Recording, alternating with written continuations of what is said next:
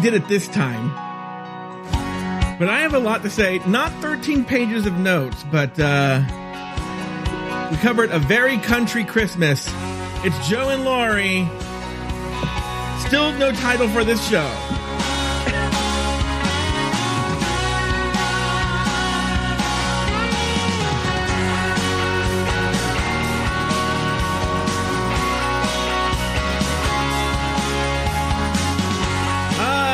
I said at the top of the show, we have no title for this show. The working title is Hallmark Homos, even though I'll tell you. Oh, let me bring in Lauri first.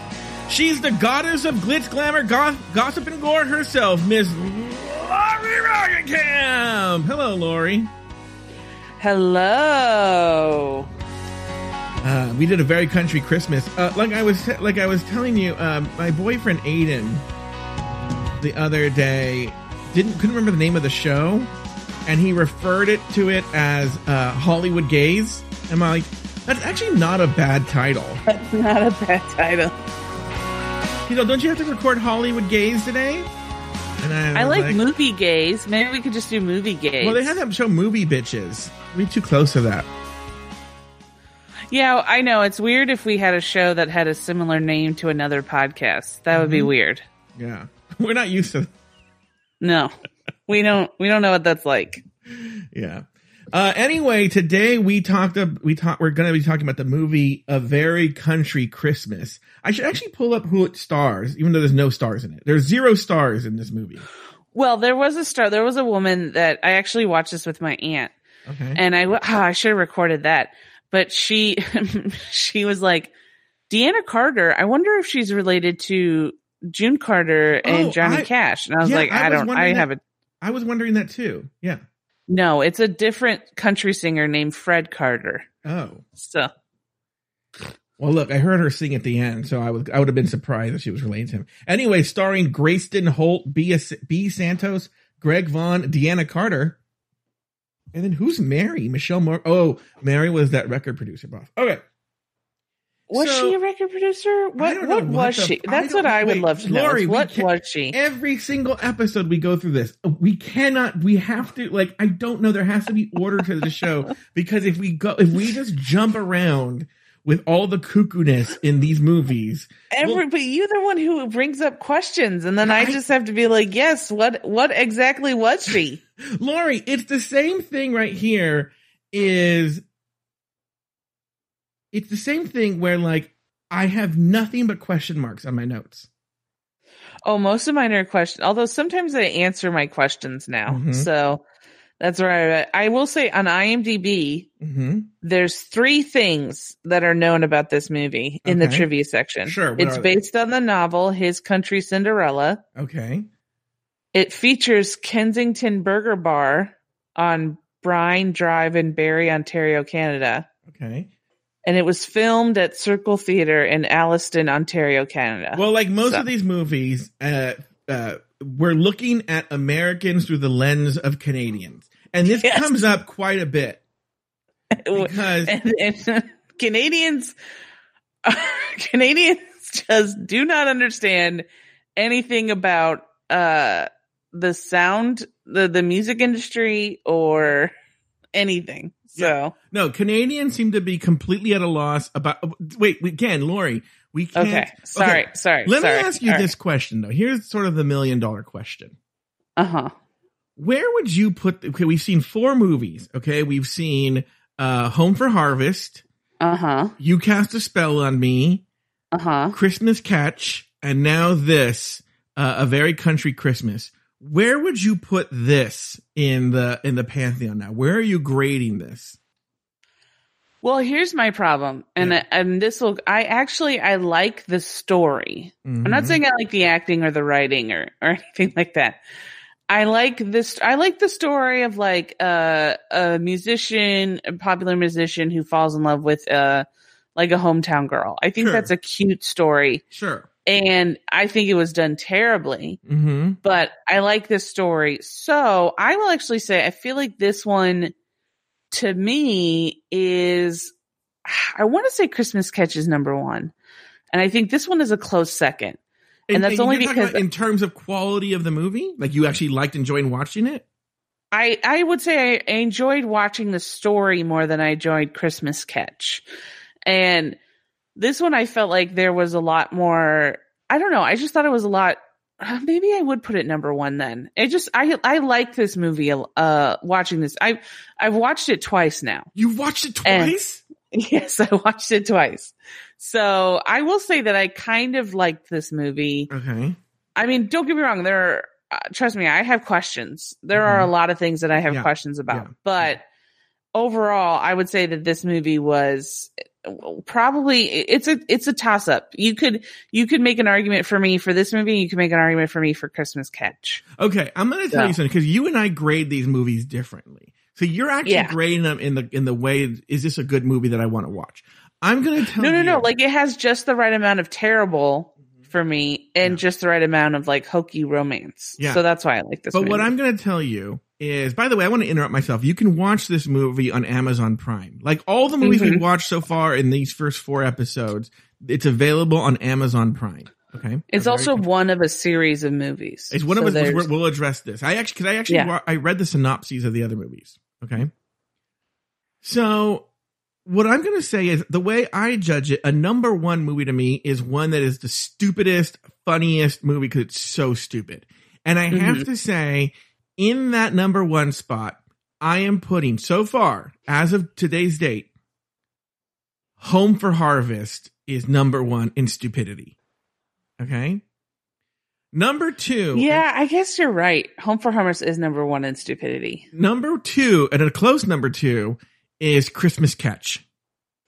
Cause yeah, Christmas ah, okay. Catch. I'm actually now leaning more towards your list. I think I said Home for Harvest was number one Yeah. When I when I the last time we did this because and again I mm-hmm. will say the the the scene at the end where she's trying to get that guy's attention and he's waiting and he's in like a group on a stage waiting to Yeah. find out if he won like a food award Yeah. and she's like Psst, hey Yeah. are you busy Yeah. hey can I Now- talk to you For the third and fourth spot, I'm a little torn because Psst, on the one busy? hand, you could say Hey. that you cast a spell on me. Joe, You could say that you cast a spell on me hey, is stupider than. Joe, can I talk to you Excuse me, Lauri. I'm trying to do this show. I just want to tell you I'm I- sorry so, on the one hand, you could t- because it's about witches, you would say you cast a spell on me as stupider. I guess I would say you cast. No, I don't know. They both are like equal. I think that's a tie for third. To be honest with you, I think yeah tie for third for this for uh this very country Christmas, and you cast a spell on me. Even though this movie is based in reality, there are some very stupid parts. So let's the Let- logic of this movie Mhm. is up t- at the level of I think a Christmas catch. That's why I think these two are the same. Because if we remember from a Christmas catch, they like they should not be police officers. Like they are so bad at their job yeah that they should not be police officers. Yeah. And this is the same where these this this man should not should be like he should be fired and sued for for so many different things. He should be afraid. Like the only way I would see this actually being a, a, a realistic movie is if he had a severe drug problem and he was he was holed up in a he was running away to go do more drugs. That's the only thing I could see. But no, he just wants to sing uh aimless Christmas songs let- let's with tell- his yeah. friends. let's tell the basic story here. So the basic story, just the sort of three or four sentence summary of this movie is uh Xander's no Xander Kane is that his name? Zane Gunther. Oh, Zane Gunther. Who's Xander Kane? I just made that up. I no Zane. Zane Gunther is We should the- do a spoof on this movie and and name the our character Xander Kane. Yeah. Zane Gunther is the most famous person. Again, th- okay. Once again, this is, even though uh, Patrick McBrady did not write this movie, he is an executive producer on it and he also wrote Yes. additional material. So he is in the universe here. It's, it's very much in his universe. Is this guy is the most famous person in the world Yeah. a country singer who's like so famous, like anyone who sees him automatically recognizes them. The, the fact that he didn't show up for a concert is breaking news, Lauri. Yes. Breaking news from multiple news sources.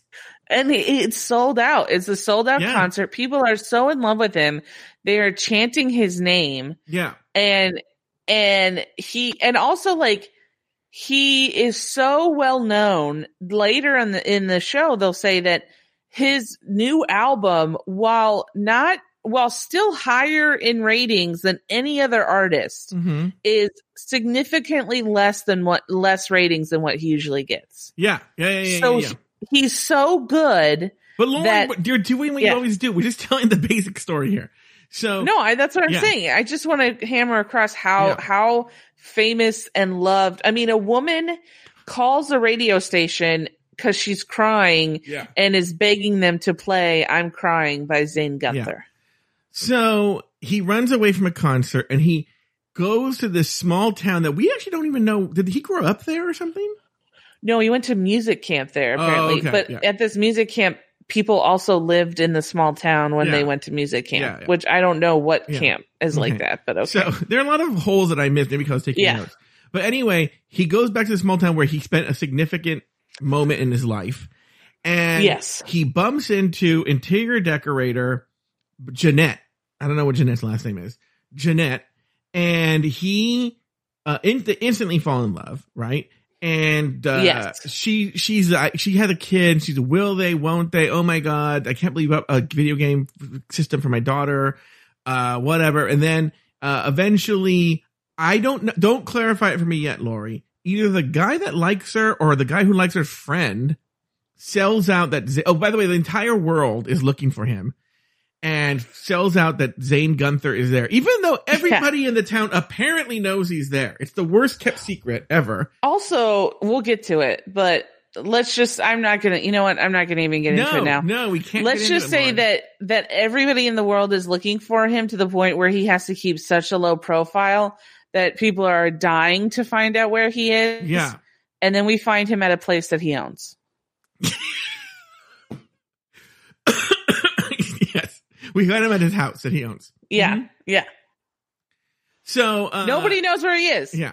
Yeah. And the brother even says, like, oh, I don't know why. I've been in this town for days. I don't know why I didn't think of coming to the house that you bought and gave me. Yeah, the house that you bought and gave me. I thought you sold it, which is why I didn't I didn't even bother checking it. Like was like what Don't you think What? you drive? No, Lauri, we have to get through this. Okay. Okay, then, all right. sorry. You, you can see the story from a mile away. And so then the, he comes back for, you know, he's, they find him out. He's going to leave town again. And then he's going to actually, he, no, he's going to go back to singing songs, but he goes back one more time to go sing at a Christmas show in a small theater, but yet that they're using giant crowd sound effects. Lauri, I have to stop. We have to stop. I I so wanted to jump on the the going back to going back to singing because again they treat this like he's going to prison. Yeah. Oh, yeah, yeah, yeah, yeah. Like or, he or like, is the the, that. Billy is his warden yeah. and, and Billy's bringing him back to jail. Yeah, the dead man walking. Like he's the guillotine is like warmed up for him. Okay, so let's actually because we have to just jump into this. So it it it, it the story you can the second the story starts, you know how it's going to end. There's no surprises in this story, no twists, no turns. So why don't we just jump right into it? The first scene is his manager. I take it they actually never say what his position is, do they? No, but I'm assuming it's his manager. They say he says in uh, later on the movie he has an executive position. Yeah, but if he's his So I don't know exactly what that means, but If he's his manager, though, he works for oh wait, no, I think he says he manages he manages Zane Gunther. Yeah, but if he okay, so if he manages Zane Gunther, then he works for Zane Gunther. Yeah. Like especially when okay, I know a little bit about show business, right? And here's the funny thing is I know like if this person who wrote this movie, like we've had this problem and and every other movie we watched, if they used Google or picked up a fucking phone, they would get the answer to this. But if you're a person who you manage, a person who apparently Zane Gunther is the most famous person in the world, that's your only client. Okay? Yes. You don't have other clients because he is so, so popular. He takes up all your time and he, Yes, you and make a you lot of and you make the most money from him. Yes. Yes. So why would you even bother with other clients? Yes. I know. Okay. But we'll get to this. So anyway, so there's this. yeah. Oh, sorry. I was So- going to continue, but you you go. You go. You can probably it has to do with the manager. We'll we'll have a lot of time to talk about this. The point is, So the manager I wanted to point out in this scene Yeah. has an accent like, "Hey, get over here. Yeah. Hey, can we get some fireworks? Can we Oh, get some need to fireworks get- we're going to place?" start about the fireworks. Okay, we're going to get the start with fireworks. But what I'm saying is his accent in this first scene is so different than Yeah. his accent in the rest of the show that I literally had to go back to the beginning of the movie and go, is this the same person? I don't know. He looked like Vince McMahon to me. Okay, from WWE. He did. Yeah. He looked a lot like Vince uh, McMahon. so He doesn't know where Zane is. yeah, He doesn't know who, where, he doesn't know, he apparently just at that point, right when there's, okay. So I know, I know very little about music too. I used to work, I used to intern at the Dick Clark Productions when they did the AMAs. okay. And I know for a fact that months in advance, months, months in advance, you have to let them know what kind of staging you want for the show. And then they let you know if that's even possible. oh, so the going- fact that this guy just randomly shouts at somebody, I want fireworks. yes, yes, not, yeah. it's no, no, no, no, thing. no, no, I have that same note right here. So let me tell everybody what's going on. This guys. You know, Lauri does this every episode. I'm trying to go, this is what happens. And she's like, I know, but I gotta tell you what I think about the thing you haven't talked about yet. So we open up on this scene. There's some sort of B-roll footage of like a, a packed stadium and they're waiting for Zane and they're chanting Zane, Zane, and something like that, right? We want Yeah. Zane or something like that, right? And then we are backstage and the manager is running around and he's just randomly shouting at people. And you're right. He walks by a guy, a guy walks by the manager and he's just walking by and he goes, Hey, I want more fireworks tonight. Uh, light up this place. And like, okay, uh, the, presumably they're waiting for Zane to come on stage. You're right. Uh, On fireworks, forget actual gestation of a show. With fireworks, you don't just throw up more fireworks. No, that involves like fi- uh, the fire department has to show up. The fire department And- and, then the pyrotechnic experts. You don't like Yeah. those shows. Those firework shows are like essentially choreographed. I mean, you can't just go throw more fireworks as the show is starting. Also, what I love about that is that guy does not stop. Hit when the guy when he's shouting at him, the guy just keeps walking. Like you would think he would go, Yeah. uh, okay, uh. Let's talk logistics. Yeah, No, No, he's not like, or he, like, how does he know he's the firework guy? I don't know. Then yeah, we cut so after there's we cut to and it's like soft lighting the pan the camera is panning across the room it looks like wherever we are christmas fucking vomited on this room right yes. there's like there's two Christmas trees. there's two christmas trees it's red there's candlelight there's christmas decorations everywhere and we see zane gunther on a guitar singing silent night right Yeah, Silent Night, but also for some reason it's super dubbed to where you can hear the uh, a drum, a snare, a bass guitar. Oh, like yeah, you yeah, can yeah. hear yeah so I- many other songs to where I was like, oh, they're gonna pan out and it's gonna show like his band. No, just him. Yeah, yeah, yeah. That's the thing too. That I I broke that note down. Is like he's just playing a guitar. Why is there a bass there? Like you hear the bass. Like very Yeah. clearly hear the bass, and he's just play, singing to himself, right? And I was like, Yeah. what is going? And then he's just singing to himself, right? And it's like the most country uh thing It- ever. Oh wait, It was a caricature of a country. Like he was doing a country accent that I was like, I don't know why, but I feel like this is racist. like this is somehow to me, this is so blatantly just like he was just like solid night, holy night. Like, Yeah. okay. It No, doesn't no, need no, to be no, that. no. It doesn't need to be that much. He- he- well, no, you're right. Travi Comas in this in the chat says that's exactly what it how a country song sounds. No, it doesn't. It doesn't sound that twangy.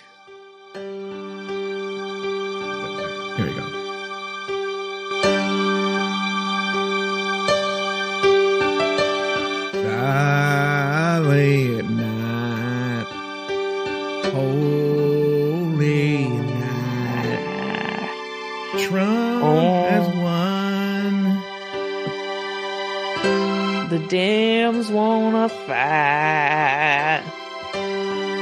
Melania and Barron. He's gonna steal this election from Biden.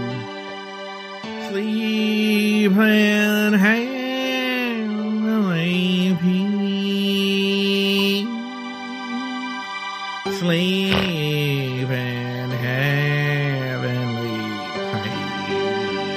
Anyway, that's what it sounds like. I think that was actually a clip from the movie, actually.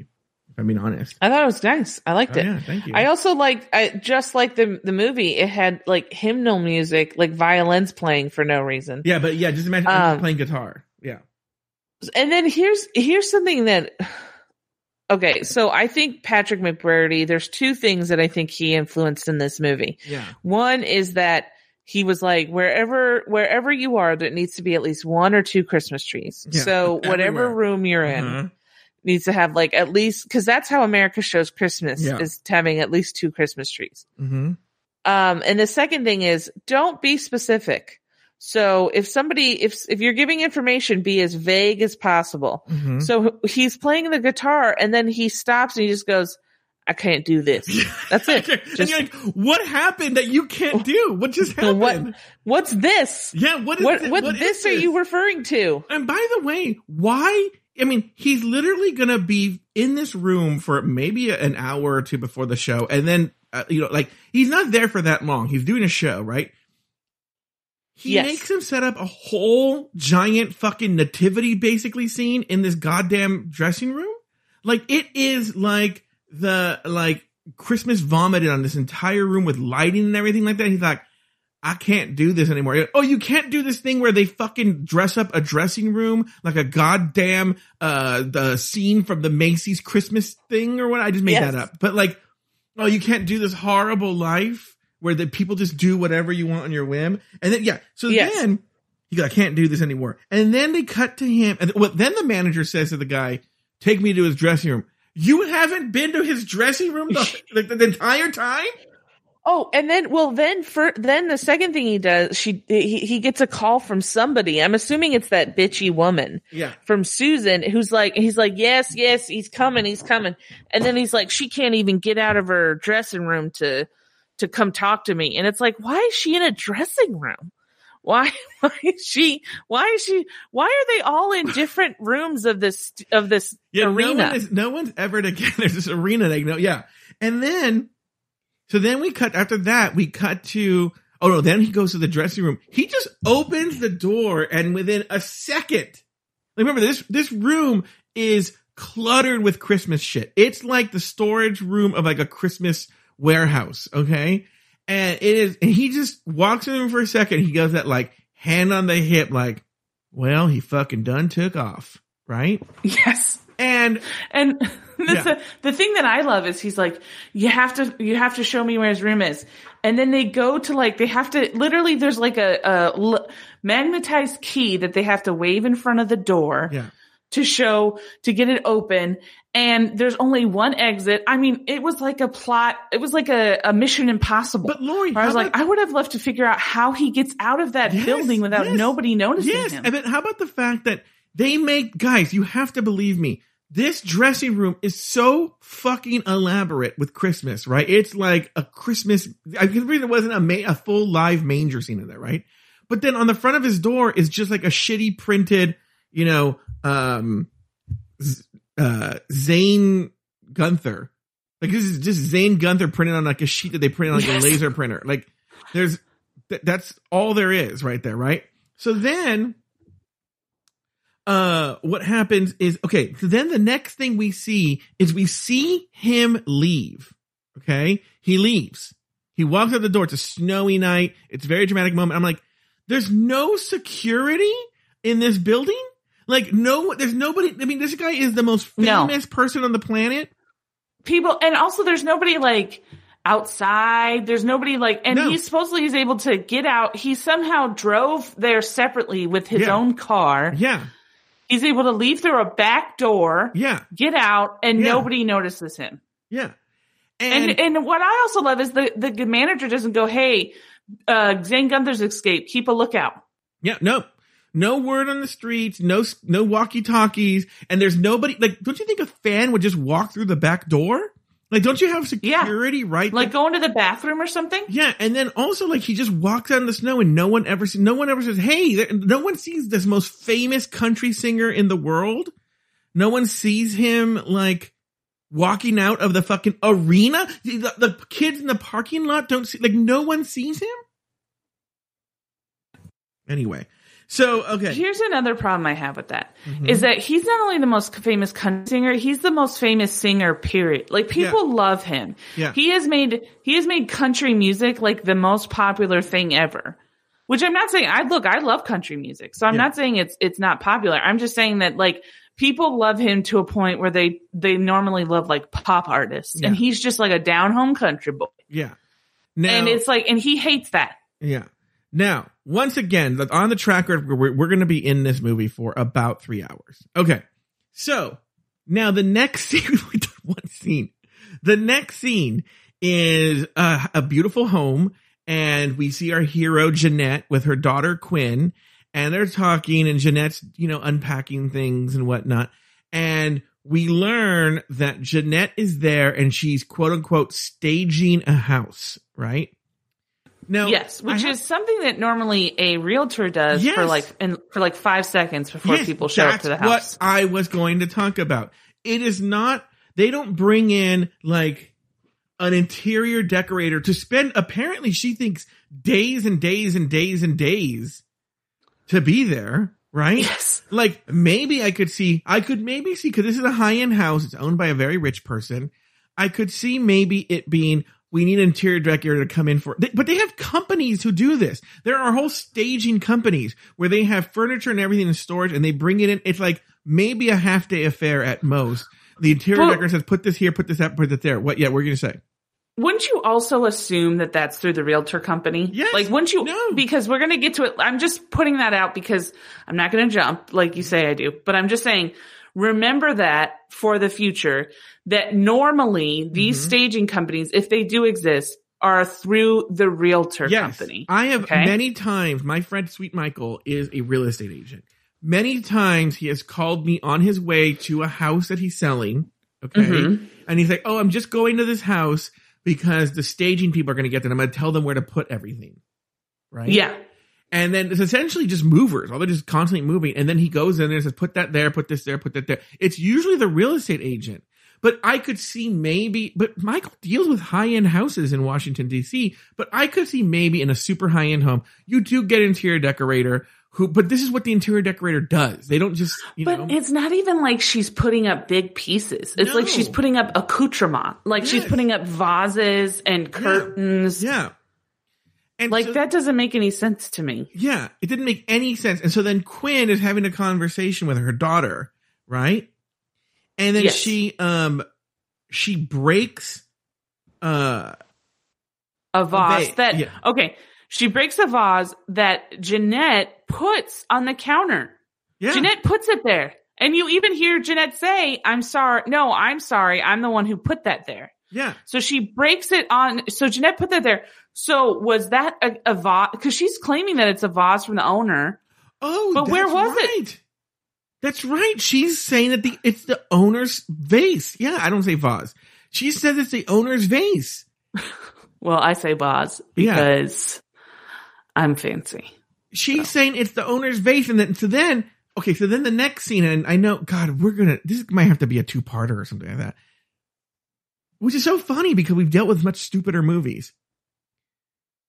The next scene, a cop is parked listening to the radio, and all this radio station can talk about is that Zane Gunther is missing. Right, the entire world Yeah, they're stopped playing his music and they're Yeah. basically like, "Where are you, Zane? Yeah. Zane Where are you?" Yeah. I've been crying the whole time because Zane Gunther's gone, you know? So there, so then Which- that's on the radio. You know who that? You know who the cop is? Oh yeah, we're going to bring that up. So it's a sheriff parked there and the sheriff is listening. It's a woman. One, Mhm. Can sheriffs just listen to the radio where they're on duty? I assume so. I mean, Okay. look, if you're doing a speeding, if you're doing a speed, uh, to, I'm assuming, I mean, I, don't- I don't know, uh, Mhm. somebody might, who maybe listens who works in police force. I'm assuming you can it, because you're not, you don't have to like hear out for anything. Yeah. You're just, you're just holding up a speed, you know, thing to list, see, make, make sure that people aren't speeding. But as we find out, she wasn't there to catch speeders. She was just there to rest. Yeah. So then a, a guy speeds by on the road and she goes, Yes. Ugh, I was just here to rest. And she yeah. I come here to rela- rest and relax. Yeah. And so then she goes and she chases him down, right? Mm-hmm. Okay. Now go ahead and tell everybody who she is. So there, the first movie we did, Home for Harvest, she is the main, she's the, the, uh, the travel journalist, Yeah. the main actress in the movie. She, Mhm. that's, uh, that's the sheriff. So Yeah.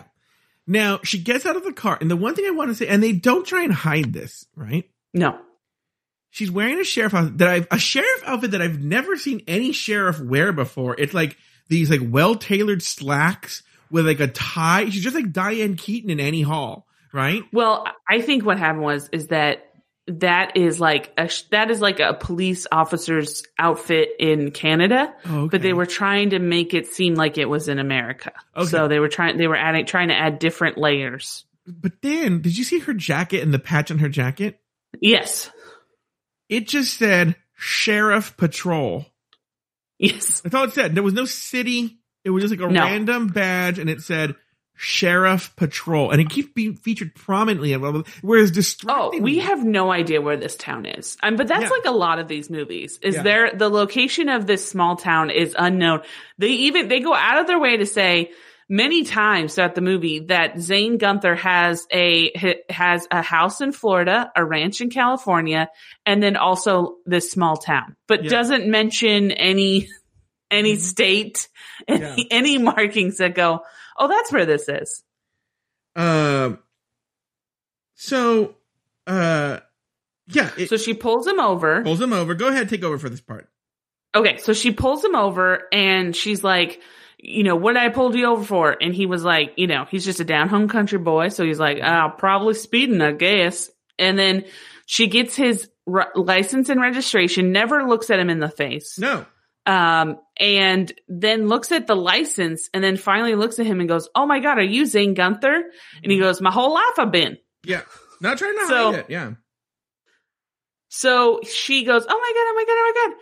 Can I get your autograph? And Mhm. has him sign the back, like a ticket, but it's not her, his ticket. It's just an empty ticket where Yeah. he's just signing the back of the ticket. yeah, So she can get, and she wants him to sign like love, you know, Gunther or something like love yeah, Zane. yeah, yeah. Mm-hmm. And then she goes, um, she goes, can I get a selfie? And Yeah. so then they, she takes a selfie where she kisses him on the cheek. Mm-hmm. And he says, he goes, well, I really appreciate you, um, you know, you not give me a ticket, but also I need to keep my, my profile low. So if you cannot share this with anybody, I'd really appreciate it. And she's like, oh yeah, yeah, this is just for me. And then sends him on his way. And, she, that's it. And she, and she can't contain herself. Like she's so She- excited. Like, she's so excited. dancing on the way But- back to the car. also that car that he has Yeah. is i mean it's a cute car Yeah. but i highly doubt that there's a there that he could because when she you don't see the car you just hear the car when she's in her cop car okay Mhm. Yeah. so when she's in her cop car you don't see it you just hear like a meow, you know like a like a screeching sound like oh this guy's really ripping and roaring Mhm. through this highway then you see his like tiny tiny little car and you're like i honestly don't feel like that car could get up to 50 Mhm. like i don't think that car is is a speed demon the way they're trying to make it seem Now, Lauri, I want to break in here for a second. And I've Mhm. been debating whether to bring this up or not. But I have a question for you. mm-hmm Where are you? Why Well, because you didn't turn your camera off. oh no And I've been debating whether to bring this up or not. But where are you? i'm in the bathroom I want everybody to know that for the longest time, and I, I long enough for me to have a debate in my head about this. I have been staring at Lauri in the bathroom. I totally didn't even realize you. I was still. I don't. Didn't even think this is a. This is a New Yorker moment. this, is, this is bad. I'm sorry. where I've been looking at Lauri in the bathroom the entire Uh-huh. time, and I've been thinking, like, actually, there's a part of me, a decent human side of me, that's like, just let her go to the bathroom, don't say anything. But there's a part of me that's like, I need for the show, for the purpose of the show, Oh yeah, you need to let people know. I need to let people know that you are currently in the toilet. Now, thank God, the way you angled the camera, I can only see like the shower and the wall. I, I can maybe kind of make out that you're there, but not really. Oh, good. I'm glad. But I know Okay. I, I just know you're in the bathroom. I just want Because I strip down fully nude when I go to the bathroom. So that would have been awkward. Is that true? No, no. Oh, okay. So let's get back to that. I just wanted to call out that you're in the bathroom. Wanted to call Yeah, out. I'm having really bad stomach cramps, everybody. So just FYI. Yeah. Okay. I'm, d- I'm almost done. Oh, oh, take your time. All right. So you know, I you should So- probably, you probably just stay there so that in case you get them again, we know you're already there. Yeah. Well, but I, I will ask a question though. Will you turn your camera off though, please? Uh, yes. Thank you. Oh, let me reach. Let me reach for it. Oh. This is so disturbing. Okay, thank you. All right, there you go. Perfect. Okay, so now let's go back to now we're at back at this house that she oops that she was staging, right? Yeah. Oh, oh, oh no, no, we forgot the art. So then she shows up with her daughter to this art gallery, and we learn that there's an older woman there with an older Yes. man. Which this storyline goes nowhere. There's a whole like it goes nowhere. the beginning of the and I thought it was going to be like a good B story. Yes, yes, yes, because apparently she likes the old man, but he's not giving her. She can't tell if he likes her, right? No, I mean, he literally says, so they're looking at this art piece that we never see. And I had to rewind it because I thought they were looking at the window for, Yeah. for the longest time. We're looking at this art piece that they, we never see.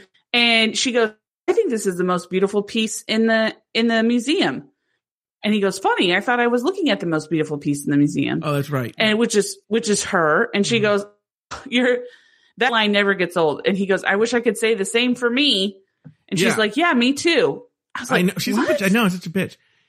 And then Jeanette walks in, and we learn this is her mom, and she has to go to work, and so she's dropping off her. She's giving her daughter um, Quinn to her mom, and then she says, "Oh, by the way, I need to go back because we broke a vase."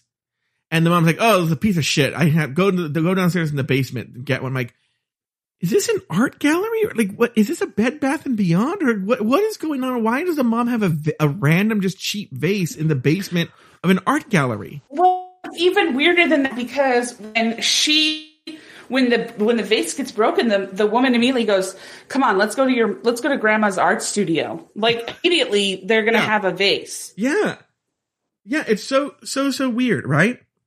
And so then now the next scene is now she's she's without her daughter, and she goes back to the house, and then she puts the vase down. She fixes it, and she goes, "Ugh," and she says something to the vase, right? It, it- by the way, I wouldn't even call it particularly cute. I feel any human being would say what she said. It was something along the lines, okay, okay, that's fixed, or something like that. Like, glad, you know, like just sort of talking to herself, putting this vase down. Okay. yeah she says that looks fine Yeah. Yeah. Something all- like that. that's all she says she's just like oh that looks fine Yeah. Like she's based, and also, by the way, again, this vase is not like innocuous vase. It's not like mm-hmm. it's like a high. It doesn't look.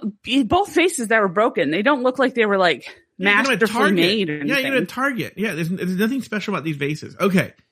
And as she says this, a voice says something like, Oh, you talk to vases or something like that, right? And Yeah. she turns around and Zane, yeah, Zane is Zane standing, Gunther. Zane Gunther is standing right there, shirtless, posing, posing the way you would if you were like in a like a a, a model posing, like shirtless, ripped abs, jeans on, just showered hair, like his his forearm lean up against the wall, and he's just like, I what Can I? Can I also say something that I thought was weird? Is that he just got out of the shower, yeah right? So he puts on a pair of underwear and pants Yeah. while he's Mhm. still wet. yeah doesn't doesn't because he's we can see from this top half that he's not uh, uh that he's not like he's not dry yet Mhm. so he's still drying himself off and he or like is that a guy thing do guys just put No. on pants underwear No. and pants without no drying off no No, unless you're going to be posing in a in a in a kitchen naked. Okay. But that just think- seems weird to me. Like it just seems like you would bring on just unnecessary dampness. But Lauri, think about this. This guy is on the run. He's trying to hide. He doesn't want people to find him. He left a concert. He knows people are looking for him. On the sh- please don't tell anybody to the she tells the sheriff, please don't tell anybody. He's Yes. like he knows he's running. He's upstairs. He's taking a sh- he just got out of the shower. He hears a noise downstairs.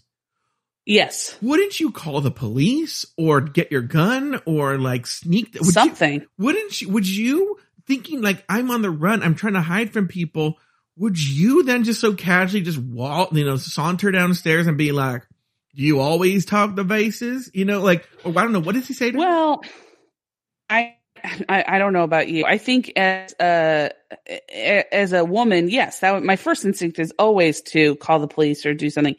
But um, I think that uh, you know, I maybe because he's a country boy, he doesn't really think about that kind of stuff. You know, I think cis white men who are like you know down home country boys don't have to deal with the level of safety that you know other people have to deal with. So they Mhm. probably aren't thinking about that. but kind he's of stuff. famous. He's used to people being weird. And you, you they get, they're on their guard more, unfortunately. But nobody, nobody knows. I mean, nobody knows where he is. Nobody could possibly assume that he's at the one other house that he owns. that, that's the level. That's the level of security they have. Which again, I feel like is not, you know, is a dumb thing, but it's also true. Like you would think, oh, that's stupid that, that that's the way he thinks. Well, it's also very true yeah. that he, you know, because nobody else is like, oh, yeah, I'm gonna go to the other house he owns. No, they're just gonna go, just gonna go, you know, to his other, t- and then just call it a day. So So then they talk for a bit, and then she says, "Well, you know, I put the vase down. Uh, hope everything's fine. I gotta go." Right, and then he says to her, "You don't have to go." Well, no, remember he does that lame joke where she says, uh, okay, so also one of the things I wanted to bring up was that he said he, so she breaks that vase, right? You would think that her first phone call would be to her boss yeah, saying, Hey, just, you know, I was at the, I was at bit, I was staging a house for the fourth day in a row and I, Mhm. Broke a vase and uh you know just let me know what you want me to do and then they would contact the the their the person who's because usually rich people don't run their own you know so, like they have like somebody run it for yeah, sort of thing so they would find out and then they would let that no she just takes it upon herself to Yeah. buy the vase doesn't Mhm. lawyer Mhm. and drop it off at the house. And then she's like, Oh, I'm so sorry about, you know, the vase.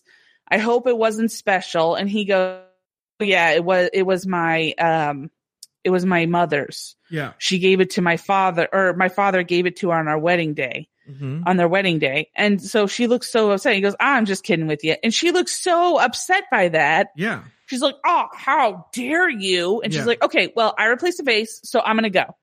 And then she leaves. She, and he goes, No, you don't have to go. It's like, What? Yeah, Don't you want her to go? yeah. Why would you want her there? to Talk about what? She was there to drop off a vase.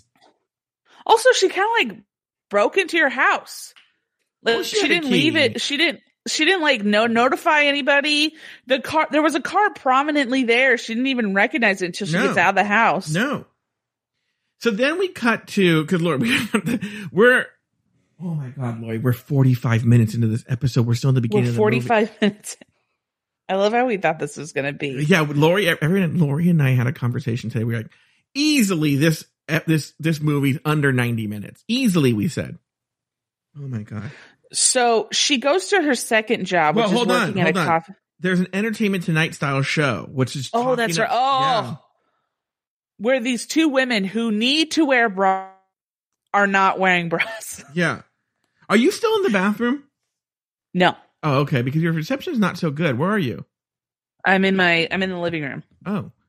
Um, okay, yeah. So these women, these women, um, are like doing like, a Zane. Well, I will say they kind of act like those people do on those shows, but she's like, Uh, Zane Yes. Gunther is missing. It's the big everyone in the world is wondering where he is. And then they just basically use it for exposition to tell you the entire history of Well- Zane Gunther. They also say we are going to go to our Hollywood, our specialists in Hollywood Runaways. Is that a? No, that- yeah, there's no special. is that a thing? Runaways. No, no, there's no Hollywood specialist on Runaways. Anyway, it's just a stupid. It, it- it's a, an annoying part. Let's buzz through that. So now we're at the coffee house. She works at a coffee house, right? which is like a woman who had a large living room and just decided to turn it into a coffee house. Yeah, yeah, yeah, yeah. And once again, we're seeing a usual pattern here where it's the pre the, the you know the um network required person of color who has no life outside of working at the coffee house. She serves no other purpose. It's all white people. If there's two people of color in this movie, the um Yes. the person who works at the coffee house and the stupid idiot who is helping with the Christmas show. Okay. Yes. Who's no, also at the very, very end, the guy who Oh, uh, the guitar. Is playing guitar Yeah, yeah, yeah. has no lines. Yeah, no lines, right? People of color, once again, they're just ciphers who have no personality Yeah. and only exist for comedy or just. That's always my along. favorite when people say we have representation. It's like you just have you just have uh you know non non uh you just have pillars. Yeah. That's all you have. You have statues. So my question is, and this comes up a lot. She lives in this small town, and I'm going to do a spoiler alert because I run out of time, and I bring this up quite frequently. Let's talk about this right here. She lives in a small town somewhere in the country, right? Uh huh. So obviously real estate's not terribly expensive. She apparently has two or three jobs. It's hard to tell, right? Yes. And she lives with her mom. Why does she need so many jobs? also it's not i mean this is another thing i think this is this is a rich person assuming what poor people do where they think that they just have a bunch of like small part-time jobs it's Yeah. not cost effective to have that many jobs Yeah. Well, like why doesn't she get like why doesn't she work at the coffee shop full time That's what I'm saying. And why not do- work in the coffee shop the full thing- time? yeah and do the the the designing thing on the side she has three jobs the third job we never see so i'm only assuming i mean it's prostitute Yeah. because the third job we never see yeah. Yeah. so so she uh she has a third job that we never and she's going to school and they're like oh yeah she works so many but also she's she's literally the poorest person i've ever seen in the richest neighbors neighborhood i've Yeah. ever seen yeah. like you have this is a neighborhood where an African American woman has a very tiny, very successful coffee house where there seem to be three people who just kind of go hang out everywhere in the B gang. Mhm. They just kind of go walk around everywhere and they, you know, they they don't give a hoot about what happens. Mhm. You have a a a nice house. You have a mother who's able to make a living by just having an art gallery Yeah. In a small town. in a small town. Like it's the rich neighborhood I've ever seen. And this woman is like, there's so many times she's like, you don't understand how hard I have to work and how much I have to scrap to scrape together to just make a living for me and my daughter. It's like you live in a nice house. Your mother helps you. Yeah. Why, you know, why are you so ish? I mean, yes. I- I would have loved to dive more into her to be like, what is it about your life that's Well, so yeah. fucked up? what are you spending your money on? You Yeah. know, because you didn't have money for the girl's Christmas present. Well, Drugs, because she's obviously a prostitute. and you're not paying rent. Like, what is she spending this money on anyway? Yeah. So then the next scene is we see the manager. He's back, which I didn't recognize him at first. I thought, is that Zane? I didn't know what was going on. But Well, because he had a completely different accent. he all of a sudden he went from like, "Hey, yo, can we get some fireworks?" to now I don't know what you want me to do. Yeah, I, I'm just gonna. I have other clients I have to get to. but, but he know. like leaves. A, he's like in a random industrial building. He walks out. He's at the burger place, which Yeah. they mention in the. yeah He's in the burger place. He bought. This is my favorite thing about Yeah. these movies. yeah watching people who don't eat food try make them eat food and it's just them trying so trying so hard to not eat the food yeah and that's all it is and so he leaves the burger on his car but hilariously you know nothing funny happens with that it's just he leaves it on the roo- roof of his car he gets in his car and then he looks up and he sees he has the burger on his car and so he reaches his hand over and grabs it it's not like he is away with the burger on his car. Yeah. He just sees it and then he takes so long to unwrap it and then goes to bite it and the phone rings. So he just gets some lettuce. He just like barely nibbles some lettuce and he chews that for like 45 minutes. So then when you answer this i'm like random, again, acting class hot chick, you know, who she's again in a in a weird corner of an office. They couldn't even afford an office set. It's like No. a weird corner of an office. And they show that she's a businesswoman Yeah. because she has an iPad Yeah. and two MacBooks on Yes. her, on her desk. Yes, and then also someone at she starts to yell at him. We'll come back to in a second. She's yelling at this guy. Someone just ran, randomly brings a stack of papers, and as she's yelling, without looking at what she's signing, she just opens the last page and starts signing. She doesn't even look at what it is. It could have been like I just sold my entire company to this to the person Yeah. who handed me this paperwork because That's she just probably that was it. the second move. Yeah. That was the that she just signed paperwork. They're not even reading what she's signing. She just signed as she, and she's yelling at this guy. Okay. Apparently the manager works for her. I think this is a record label she works for. She is the record label. I don't know. And I don't know what it is because she also takes a phone call later in the movie where you find out that she has a boss. yeah. So what is she then? If she no, says that I, she's no, I think way what- up to the top, this I think I know what this is. I think she is the owner or the boss of the record label. I think what she's talking to, and this goes to a later argument I have, where actually Zane Gunther is wrong.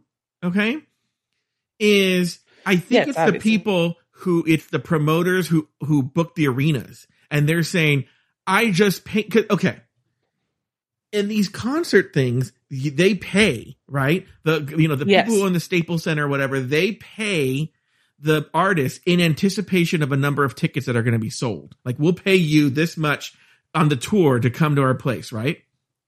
And so yes, they've paid Zane Gunther to do a show, right? Yes. He didn't show up. Then there's another No. show coming and they're like, this guy better be there because we paid you. Zane Gunther has a, a- apparently stolen money in some ways that he's Yes. facing lawsuits that will bankrupt him because one concert he just didn't show up. That means that that arena had to refund all those people, lost money because they had staffed the entire place, and then he bails because he you know he had enough.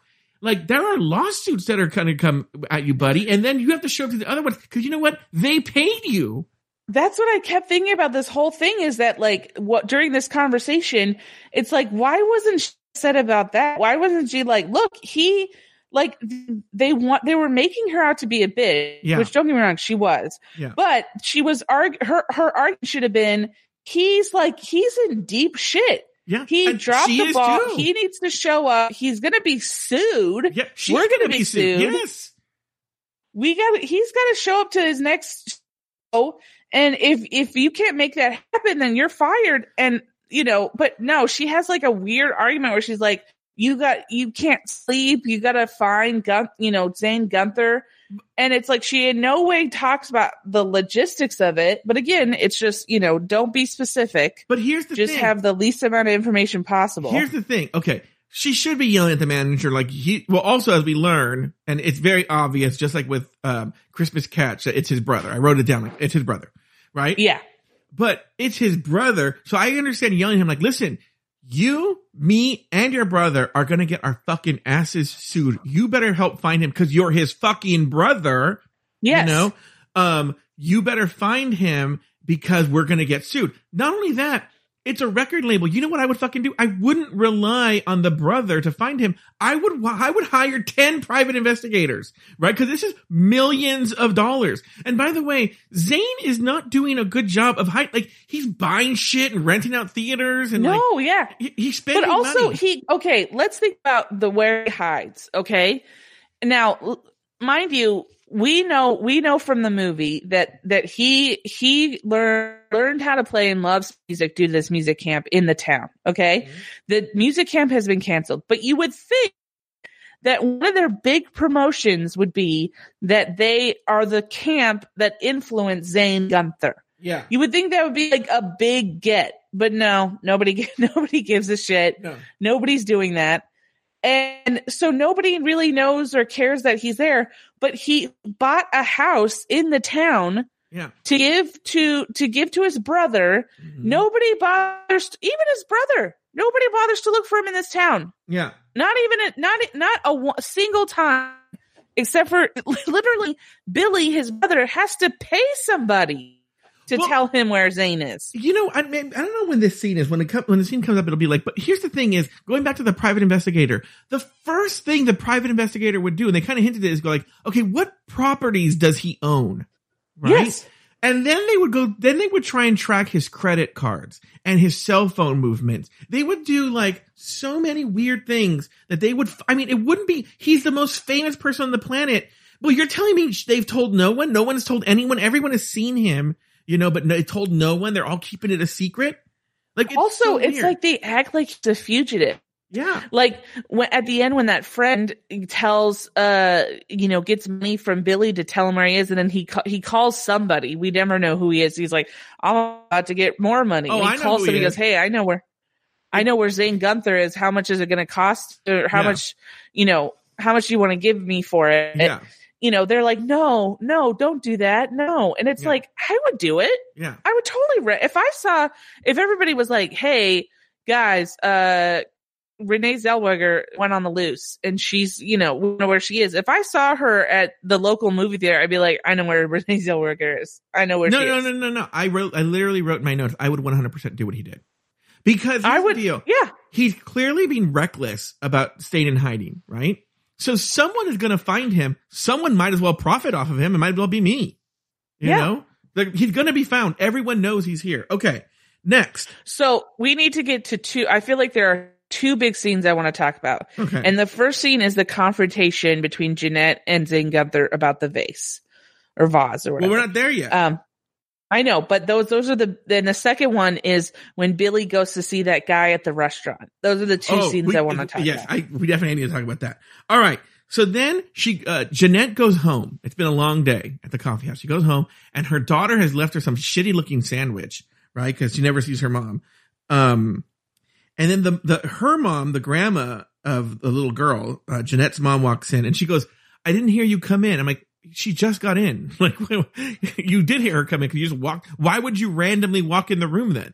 Anyway. yeah, that's so weird. And then the mom, she tells the mom, "Oh, I just saw this," and which is, by the way, clearly written by a gay man because she goes, "I went to the drop off this vase, and all I could stare with it at was his six pack abs." Women don't think like that. Like she's Uh, lusting. I Wait. don't know. Lauri, Some women do. I'm not saying all women do, but, But- some women do. no, you're right. Look, I'm not. Do I think that his abs were were super great? No, I don't think so. But I would say that some women are like that. yeah, but what I'm saying though is, I, could don't think. I think it was a weird, a weird for for her because here she is supposed to be this this prude woman Yes. who we find out that she doesn't even like her mom talking about Yes. any kind of relationship she's Yes. ever had. and she's talking And then- to her mom. Yeah, But- and yeah. also, and then she, talks about this guy's abs. she doesn't say but look i would see what you're saying if a she was talking to her friend and b if she had had a positive meet cute experience but no she had a negative experience with him and she stormed out of the house and then she talks to her mom she's like oh i couldn't stop staring at his abs what about the part where he he said something awful to you right Yeah, then, so then then it gets even weirder this is a woman talking to her mother and the mother's like Yes. oh the mother essentially says you should have just fucked him Yes. She goes, I met a man when I was living in Italy, I met a man named Franco. yeah And she looks at her the the Jeanette looks at her like, Mom, come on. She Yeah. goes, Well, this was before I met your father. yeah And she goes, and she goes, Okay. And then she goes, Well, what I, what I'm saying, all I'm saying is is that you need to uh you need to just like let yourself be with somebody. And Yeah. she's like, Oh, I don't even want to think about that. Yeah. She just stared she she couldn't stop staring at his six pack abs. All right. Well, also, can we just talk about how she she goes to see her daughter, right? Mhm. And her daughter, also everybody in this movie, I feel wearing a wig. That's another thing I, I saw just saw in my notes, but I just want to throw. That out. Okay. Um, so she goes to see her daughter. Her all the lights are on. Yeah. and her daughter's sleeping on a couch. She ju- all she does is just put her arm down because her arm is above her head, and put her put the blanket up. Doesn't turn the lights off. No. doesn't do anything to No. bring carry her daughter to bed. Doesn't No. do anything. No, She's a terrible mother. she's a terrible mother. Now, the, now it's the next day. Okay, it's the next day, and Yes. she gets a phone call. By the way, in these movies, everybody has a landline all the time. No one ever uses cell phones. Yes. So a landline rings, and she answers it, and it's her boss, who I don't know, some random job For the for the staging. for the It's her bo- staging, her staging boss. Yeah. And he's actually kind of polite. He just says, Hey, listen, uh, the people who own the house, they don't need you anymore. Like he's very vague. And she goes, wait, is this about the vase? He goes, I don't know. They just said they don't need you anymore. Right. But And- what's so weird is that he he doesn't say like, oh yeah, the obviously they you know they pulled the house off the market, so we don't need the staging anymore. He just says they canceled staging, which to me is like basically the same thing, but you would think that they would say it in a different way. Mhm. But her attitude is it canceled the staging because she broke the vase, which is the most fucking stupid thing Well, that anybody she- could think is the reason why they canceled the staging. she directly asks him and he says, I don't know. They didn't say that to me. He says like, they didn't tell me that, you know? Yeah. Well, he goes, what vase? Which Yeah. and again, we see that she didn't even bother telling her boss. Yeah. And oh, and then what I love is he goes, I know this would have looked great on your resume. It's Great like she your can still resume. put her resume. But how would staging a house look great on your resume? And also, she staged it. Okay, then she just saw the owner in the house, and he she asks him, and he goes like, "Well, I decided I changed my mind or something." Didn't he tell her that? No, he just said he was coming to relax. But I mean, yeah, that's what I would, that's the thing that I don't understand. She would think that she would go, okay, there's somebody came, the guy obviously came back to the house, Yeah, canceling Yeah, the yeah, staging. yeah. Obviously he's, he's taking it off the market. No, Or- that's or- not even a little bit what she or thinks or it could be, you know what? He's gonna be here for a couple weeks. He wants to do the staging when when he leaves again. Like, when he leaves. Yeah. Like I wouldn't, I don't know. So then now she, now she's fucking fit to be tied, right? This bitch is on a run. So now we're at a theater. Okay. ugh, I want to talk about this scene. I don't know how, Lauri, I thought this, I thought this was going to be so short. How are we spending even more time on this movie? Because I'm telling you, when you dive into it, the logistics of it are bonkers. Yeah. I mean, let's talk about the scene where the Deana Carter, the country singer, is apparently putting on a uh, a state like a, a country Christmas concert in Yeah. like a local theater. It's also the same space where they had the art museum, but Yeah. they just you know they don't think anybody's going to notice that. yeah. So, uh, so then, and she has the girl helping her, and the girl is so clumsy that everything she touches projectiles away from her. Like literally, that she's putting clipping up curtains, Yeah. and one of the clips flies and lands on the floor. Like 10 feet away from her. She gets a nail gun and not, a, not like a nail where you Uh, shoot no, like a uh, staple it was, gun a staple gun. she gets a staple gun and she fires it and it projectiles so hard that in somewhere where we can't see it breaks a glass Yes, some glass That's what I was like. That go, that's not how. That's why I'm telling you. They don't ever. They don't know how things work. Staple guns do not work like that. Like, no don't- they don't You wouldn't shoot a staple gun and then it shoots across the room and breaks a window. Then zane gunther shows up Yeah. and she her first thing she says if you're trying to stay incognito you got to stop wearing that cologne okay fine Yeah. that's the Mhm. line Okay. right his thing is saying i haven't worn that cologne in 10 years what then she goes well i can still smell it on you what how what why Yeah. do the people writing this actually have a conversation? Like did they actually listen to the dialogue out loud? Lauri, it's like it was I- the it's like watching a terrible improv scene. Lauri, I am going back to my original theory that these movies are written by aliens trying to pretend what humans might, or trying to guess what humans might be like. i mean it seems like it's written by somebody who like has a deviated septum and it's just like well i'm assuming this is what people who can smell are able to do so, So, i don't know so then, so then, because you know, the big mystery is why did he run away? Why did he leave? Because we remember, we just saw him sing Silent Uh-huh. Night. He gets like, I can't do this, and walks out into the snow. yes And now we learn the big secret of why he got up and left. He tells he tells Jolene, Lauri. Yes. Do you remember what it is? Yes. What is it? He is not allowed to sing. So his insurance, the insurance company, who I'm assuming put insurance on his voice because Yeah. it's so rich and thick and Yeah. wonderful. Yeah. Um, they have told him that when he sings in concerts, he can only lip sync. So he's not allowed to sing in any of his concerts. That now, this isn't sense. this isn't talking about his his when he does studio shows. Mhm. This is ta- just purely his concerts. This isn't like when he's doing like uh uh you know, I don't know what's it called. Uh, Mhm. uh like when he does his little like when he records an album. Yeah. That's what I'm trying to say. So yeah, he's not. He's. Do you know how many times he tells Jolene? Do you know how many times? By the way, another thing that I thought was super pissy about this whole thing is that at no point in this movie they ever reference Jolene like Dolly Parton. They don't never touch No. on that. It's like they they are allergic to actual country songs. That's where I, there was a moment where I thought they were when he asks her what song changed her life. She's like, well, when Jolene Yes. came in my life, I'm like, oh, this is where it comes in. She's going to mention this nope, is no no, no. no. Anyway, So yeah, go ahead. she uh so he he says you know how many times i've sung this year and she says a 100 and he goes zero he's he hasn't sung once which is a lie because he literally just sang like the day before Yeah. in his dressing room Yeah. so you know he has sung so then uh jeanette is driving by and she's all in a tizzy in her car.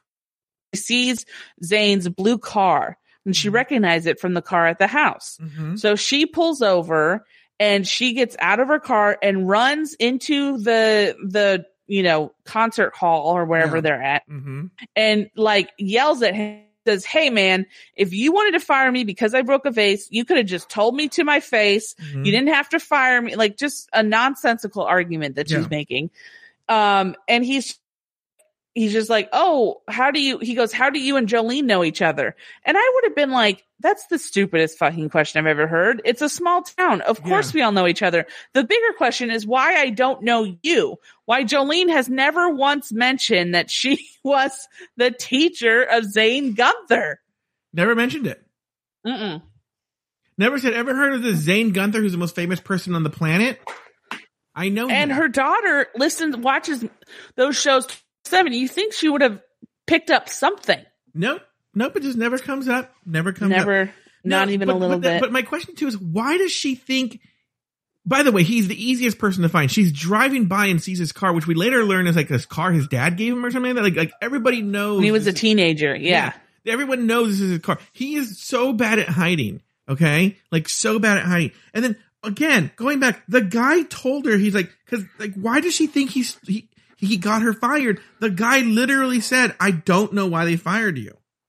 yeah i took the house off the market. She goes i took the house off the market. And she goes oh well okay. But then think about this, like then he keeps apologizing for it. And i'm like why are you apologizing? He goes But- i just want to make this right. What do you need to make right? she's the psycho. But Lauri, here's the other thing in this universe. In this universe, staging a house is a multi-week affair. Like she's lost money for uh, at least a week. Like yeah how long she's been working on this for so long Yeah, and she had and now has nothing to show for it. But not only that, but also work in the future. Like they said they canceled it. Like how long Yeah. was it going to take to stage this house?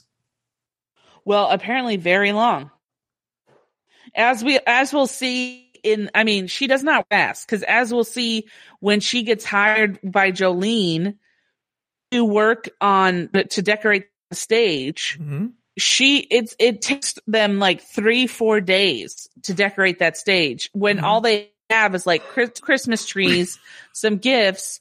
Hanging light bulbs and then like a, a, a- like a piece of cloth that runs Yeah. through the back of But the, Lauri, of the stage. I want to go back to this because he's apparently very wealthy, right? Because he's stealing people's which money. he won't be in the future because Yeah. he's going to be sued out the wazoo Yeah. for for abandon you know so Yeah. i love how they're all making him seem like he's super rich and i'm like i i wouldn't really put any you know i wouldn't really put any stock in it because he's going to be about he's going to be real poor real quick But what I'm So- saying is two things. She's really bad at her job because if I, I imagine she's an independent contractor. If I was tutoring Yes. a kid, if I was tutoring a kid, and halfway through the thing, the kid said, "You know what? I can't do this anymore. Uh, I'm out, right? For whatever reason, I'm like, okay, well, you owe me the agreed upon part money in the contract, right? That's it's up to you whether you finish it, but you owe me the money in this contract. One, Yeah, of course. Two, two, he's so wealthy. Wouldn't he say, you know what? I feel badly. Let me buy you out for what you would have, like, you were going to be paid a thousand dollars for the, okay, I'm going to give you a thousand dollars. Uh, because Yes. you would have been working that when you've been at work. No, he's just like, yep, sorry. Sorry Yeah. about that. And let me take you out on a date. Right? And you're like, no. A non-date. Yeah, and then and then Jolene's like, "Ugh, this person of color here is horrible at her job. Let me hire you, right, for this Christmas." Oh yeah, I need help because I fire this girl because she's the only African American person, like Asian person of color that we have. So she checks all of our boxes. Yeah, But let let me hire you to do the actual work because she's a real screw up. it's like, oh yeah. oh my god. and then she you so introduces her. She goes, "This is Zane Gunther," and then she loses her fucking shit. Like, you didn't recognize when you saw him that he was Zane Gunther? No. No, and she also goes, "You look like Zane Gunther," and he goes, "Yeah, I get that a lot." And she goes, "Oh, ha. Oh, oh, you're talking about the African American girl. away. but, but then Lauri, I want to jump to this because we're gonna have to jump around because of the time. Is later on when that guy comes up and says, "I know who that is," or "I know who's coming," or whatever, right? The black girl is sitting right next to her, and no one ever goes, "Oh, that really is Zane Gunther." She's just like, "Well, you know," she's just like, yeah."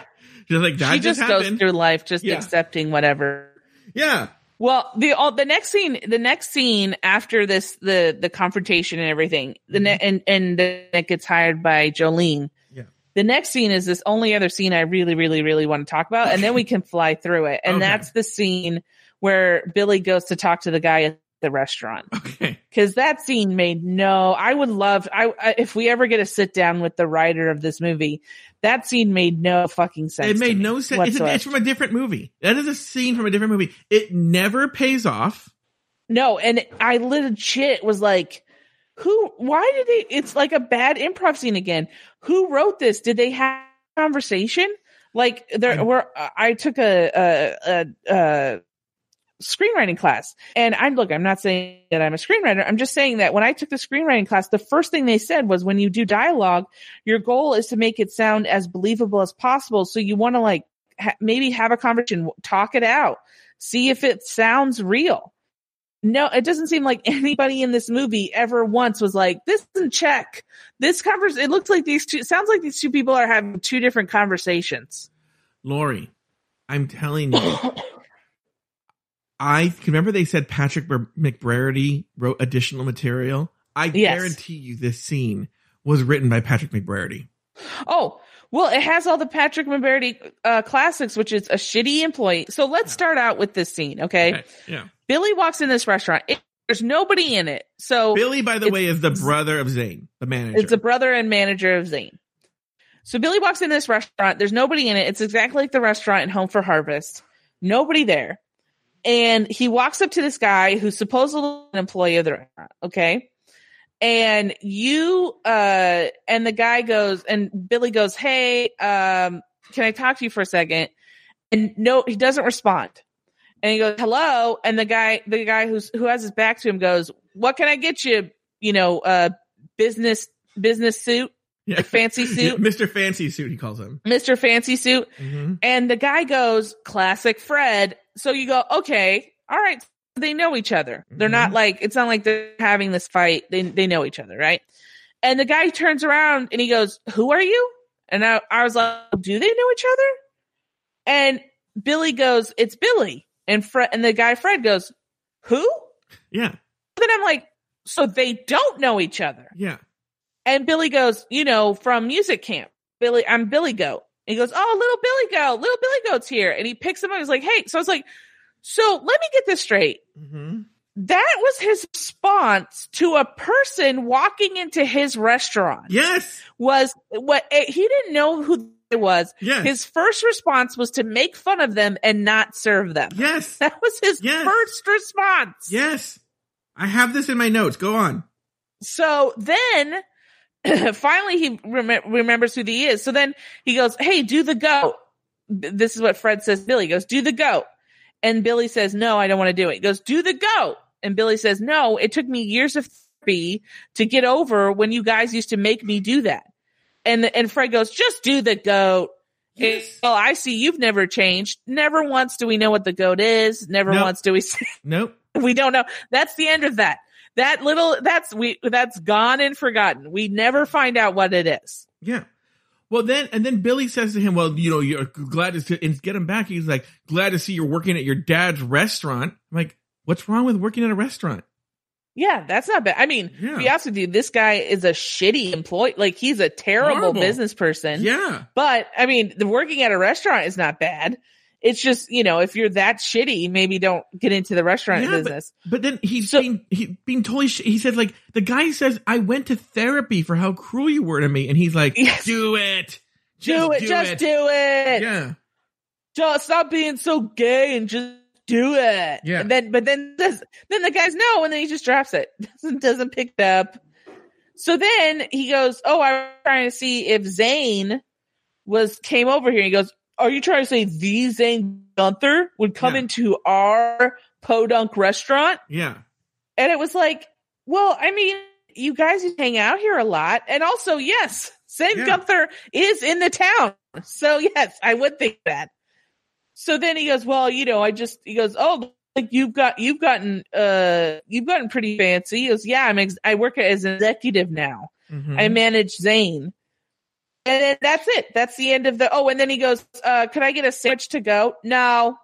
And that was it. That was the end of the, that was the end of the exchange. yeah, but then he, but then he says, the guy says, why would Zane be here? And he goes, well, he's not in LA and he's not. In Yeah, well, they had many. Them they mentioned so many times that he has a house in in Florida and a and a ranch in L.A. Yeah, and he's not in those two places, so he must be here. Which there, there, it raises two questions: How do you, one, if you're just guessing, how do you get to this place, right? Yeah, But then two, if you do, because he's his brother and he knows that the music camp was really important, he did figure out correctly that Zane did go there, but he doesn't think maybe I should just drive by the house that my brother owns and bought for me Yes. in this Yes. town. Yes, I know supposedly he was selling it, but what if I just drove by? Cause he's going just by to check he- it out. Lauri, he just went to a random restaurant to see if Zane walked into the restaurant. Yeah, and gonna- if if a person that he, he knew for a brief time during music camp has come across Zane, Yeah. he he was willing to check that lead out, but he's like, "Mm, I'm pretty sure the house is sold. I'm not going to waste Yeah. my energy with that. Yeah. Okay. So then, in the next, it's a still, and then by the way, this never, we never see that guy ever again. This is No, the only It time never pays off in any never pays any off meaningful in any way. kind of way. It's just it's a random scene. All right. So now the next scene is, and I, I, I was doing the math here. Jeanette now is showing up to her new job because Jolene hired her because she got fired from her three week staging job, right? yes. And now she shows up with four coffees, I'm presumably from the coffee house where she works, right? Yes. So one for herself, obviously, one for Jolene, and then one for the black girl who's still with the staple gun firing all over the place, right? Yeah. Projectile. The staple gun is still projectiling Yeah. all over the yeah. place. Which, if I were Jolene, even if that were true, I'd be like, you know what? You can't use the staple gun anymore. You're done. Yeah. I would have taken that staple gun immediately away from her. Yes. Well, also, I wouldn't have even given it to her because remember in, the beginning, Jolene says, you think you should be using that? And she goes, yeah, I've used my, I've used a gun. My ex-boyfriend gave me one. She goes, why in the hell did he do that? so I would have been like, if you had that much of a fear to begin with, I would have not given her the staple gun. Well, okay. So now, right now in this scene, we're going to come back to this girl. In this scene, it's, uh, well, no, at this moment, actually, it's just Jeanette, Jolene, and then, um, what's his name? Zane Gunther. Zane, Zane Gunther, Gunther. surprises, uh, everyone. She's like, oh, he's here. Right. and What's he Jolene's, yeah, what's he doing here? And Jolene's like, well, he's not doing anything. He might as well help out. Right. And then he goes, uh, she goes, have a coffee. I'm like, why would she buy a coffee for a fourth person she doesn't think is going to be there? Yeah, that's true. Yeah, he takes, he's like, oh, thanks. Cause she has her own coffee when she, she has brings her own in the four coffee. It's, it's one of those like, those like, those cardboard coffee holders. So there's Yeah. four in there. One for her, one for Jolene, one for the staple girl. And then no, she com- has her own. She's drinking has her own. She's carrying her own, Oh, okay. and then she gives one to. No, wait, right? No, no, you're right. Yeah, because she pulls one out. Yeah. Yeah, she did have was four coffees. yeah, Jolene takes one, then Zane takes one, and then the staple girl, staple girl comes in. and There's one for her, and then that's when she says, "Did anyone ever tell you you look a lot like Zane Gunther?" And he was like, "I get that all the time." Right? Once again, meaning that Jolene never told the black staple girl that she is friends with the most famous person in the world, Zane Yes. Gunther. I mean, do you honestly do you know how many times I tell the story of of Robin Williams, like, like getting to perform with him?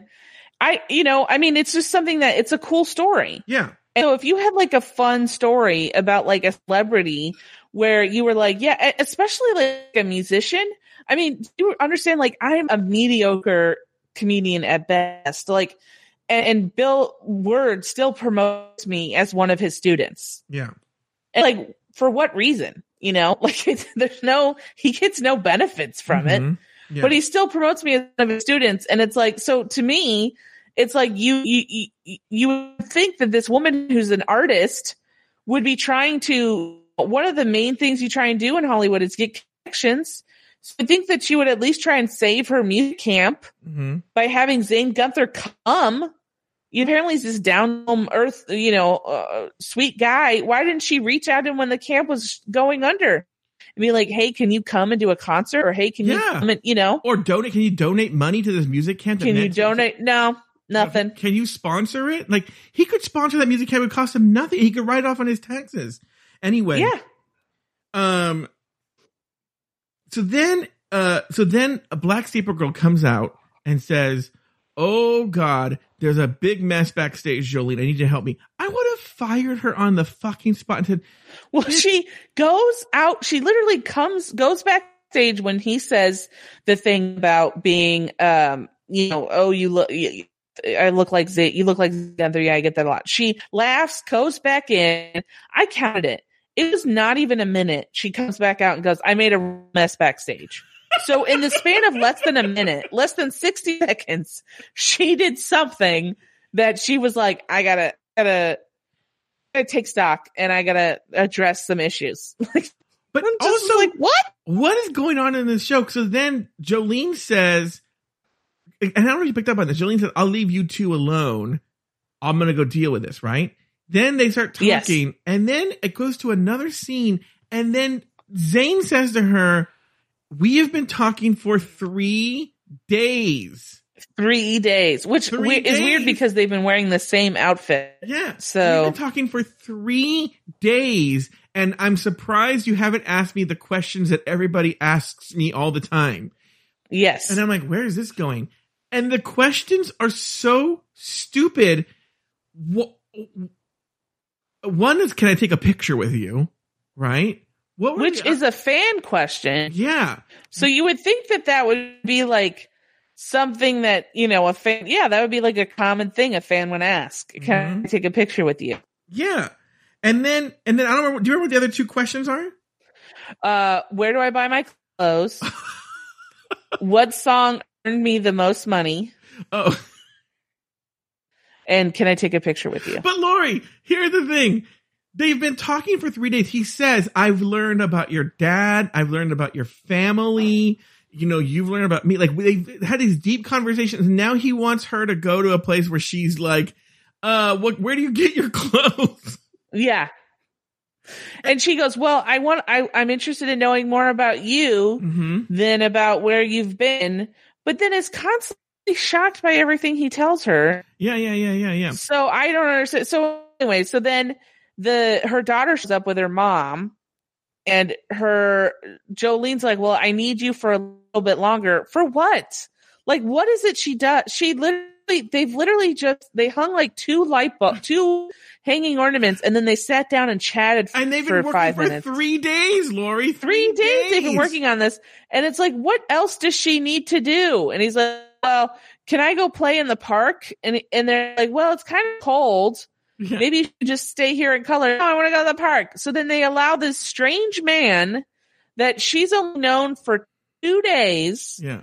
to go and, and watch her uh her little girl. I would have been like, no, I'm not gonna do that. No, Lauri. There's so many times throughout this movie that I think that she's going to be like, I don't think that was right. You shouldn't have done that. That's my child. And he, she's just more like, uh, I just, I, I just can't, I can't, I can't commit to anything right now. Yeah. What? No, Lauri. There's a lot of things you missed. One, she tells him she doesn't listen to the kind of music you hear on the radio. Don't you think as a Oh, yeah. musician? I forgot would- that. He would She say, likes, she likes music, just not the kind of music you listen to on the radio. Yeah. And you would think he would say, because if I was a musician, I'd be like, oh, what is that? I'm curious. No, he never asks a, a, a further, he doesn't follow up on that. He's like, oh, all right. And then, yeah, artist, Yeah. anything. Oh, that's because I feel musicians are very interested in that kind of stuff. Like, oh, there's what kind of music do you listen to? Like, oh, I listen to Tuvan throat music. Oh, really? I did, I've never heard anyone who listens to that. So, in, no, Yeah. He's like, no. He in fact, and then he goes, I'm going to ask you, what is the song that changed your life? And she sits down. She, this is where you thought you and I both thought she was going to say the song Jolene by Yes. Dolly Parton because she's like, well, you know, I was sitting there and I was real depressed, and then Jolene came into my life, and so it went on and on about Jolene. And she goes, and then she played me this song, and and then she starts, res- but she doesn't sing the song. She just says, She just recites the lyrics. Yeah, yeah, just talks recites out the, lyrics. Yeah, and then he matches her, and she's like, he goes, "We recorded that song. I can't believe that that song's never been released." She goes, "That was you." I recorded that in Jolene's barn 10 years ago and it's never been released and I didn't think anybody had heard it. Which you'd think that Jolene would have been like, Hey, here's a song by a guy that I think is, I think is going to go places. Zane Gunther. You should check him out. No, apparently she just sent him a random song with no name. Yeah. Or don't you think she should go? She like Zane, you should get, you should release it. It's so good. You know, you're releasing Yeah. these mediocre albums. You should re, you should re-record the song. Anyway, then that's when No. that's when Jeanette's mom shows up, and Jeanette says, "Wait a minute, why aren't you in school?" I'm like, "You don't know when your daughter's not in school No. or not?" As I forget about that. Why aren't you? And she goes, Mom, it's, it's Christmas break. And she's like, Oh yeah, that's right. And I would, if I was the mother, if I was her grandmother, because her mom is right there. If I was a grand, I would have been like, "You didn't know where your daughter Yeah, was." you don't know what. Yeah, you just where did you think she Everybody was? just thinks that's such a funny joke, and I would have been like, "Oh my god, yeah. what?" But then, but then, just a minute or two later, you know, the mom's like, "I gotta go. I gotta leave her here." And she's like, "Okay." She goes, "Quinn, I brought you some crafts and coloring books." I'm like, if you thought she was in school, why did you bring crafts and coloring books? Yeah, that was weird. Like, does she always have it on her? Or, you know, know. like, I mean, honestly, you could technically say you brought somebody crafts and coloring books if you find a colored pencil and a piece of paper. You Yeah. know, it's not like you have to really stretch for that kind of stuff. Yeah. Uh, then they go to the playground. We can zip through these because a lot of this is just now like the love affair between him and the daughter. You know, like Yeah, the daughter, he's talking to the daughter and the daughter's talking about how poor they are, which again, that's what, that's when I wrote down that she's the poorest person I've ever heard of that's in the richest neighborhood. yeah, So the are talking about how poor they are and how you know her, her so her dad apparently found out it was a soldier or a hero or something and he died doing Yeah. something I heroic. bet you he was a soldier. Yeah, yeah. And so um she uh which and the weird thing I thought I, I don't know, maybe I'm just being too uh, you know, so, some of this some of the stuff I have to go through like, am I being sensitive because I'm already like writing stuff about this movie or is this a weird thing? But the Zane, when she tells Zane Gunther about that, he goes, "Well, aren't you lucky to have a hero for a father?" And I would have been like, "Well, I kind of would like him alive, yeah, like you know, like it's not. I don't really, you know, the hero thing is great, but I would rather have a dad, you know." yeah. So then, But yeah, go ahead. Oh, so then um, she says that she asked for a, a game console, which she doesn't say what it was because they don't have the rights to Yeah, to the game, you know. yeah, She says I asked for a game console, but it was too expensive. But my mom got me some gloves for Santa got me some gloves for Christmas, Mhm. and so then uh, they're they're playing uh, with like cutout paper on their face. And uh, the mom is going to take her daughter home to go to dinner, and he goes, "Well, I actually have another thing in mind. Would you mind going meeting me at this movie theater?" And she goes, "Well, it's not a date." He goes, "No, it's a non-date."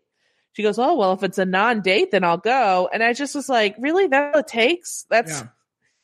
you know, and she just seems so anti calling it a date. That's the only thing. It's You so could just weird, call it a know? smorgasbord, and she Yeah. would be like, "Yeah, I'm on." Okay, as long as it's not a date. So, so then they show up and he's rented out an entire movie theater.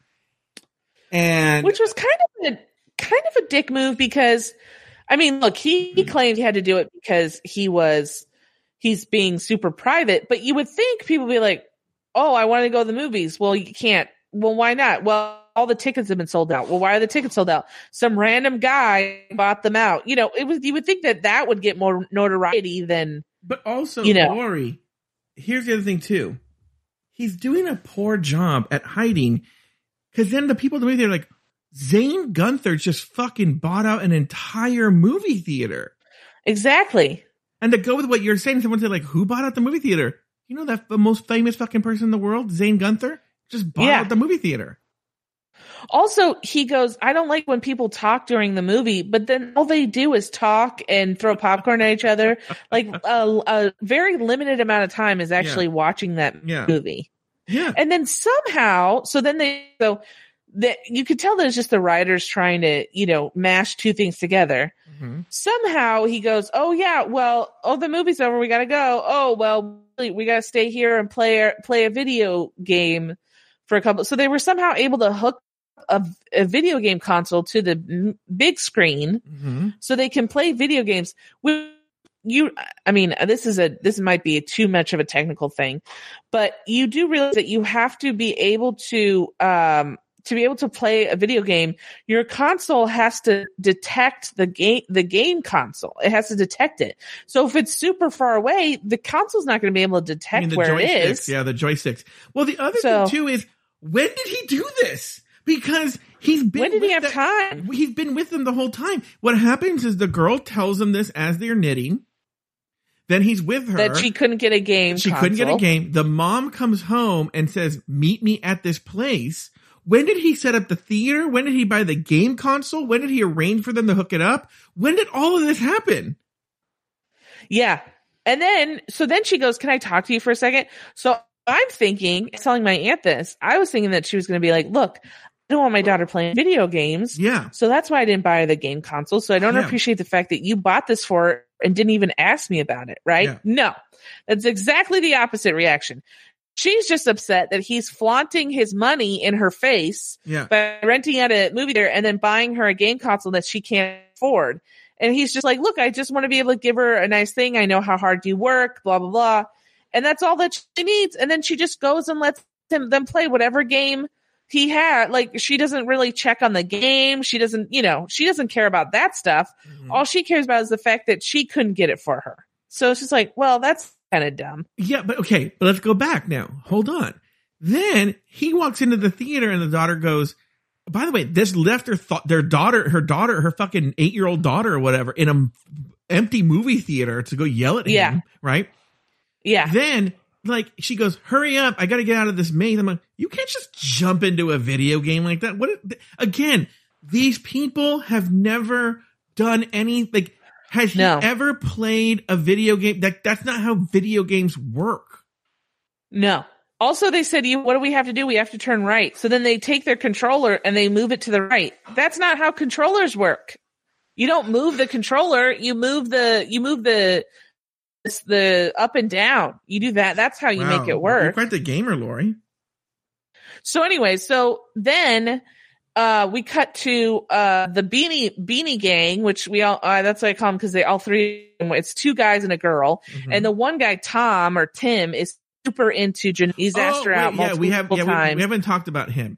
yeah, he's, been like in- a cute incel. He's like a, a sweet incel. Yeah, yeah, So he's asked her out multiple times. She said no because she doesn't date. So he, they're walking out. He has, he has a, a guy friend who's like, who's like a version of him if he was also, if he was like, uh, left in, if he was a premature baby who didn't get enough sun. Like it's just Mhm. a very emaciated version of, of this. And then a girl who seems to really be, and I even wrote this down. I said the girl seems to be way into Tim, Tim or Tom or whatever his name is Mhm. in a way that I think is ridiculous. And um so they're walking out of the bowling alley, which is apparently directly across the street from the meal, movie theater, right? And Tom's friend goes, "Hey, that's your that's your lady."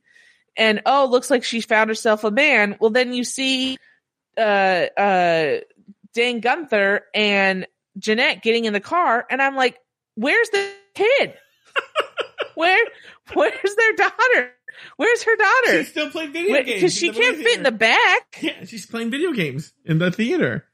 Yeah, yeah, yeah, yeah. So Which you would think that if he saw the daughter, then then Tom would think, oh, uh, there's it's just probably some uncle or like, why do you assume boyfriend? They didn't kiss, they didn't hug. He opens No. the door, she gets in, they they drive away, but he's just like, fuck, and he just walks away, right? So, So now, then- yeah, the next scene, go ahead. So then Tim is at the coffee shop and he's looking very sullen. And that sheriff walks in.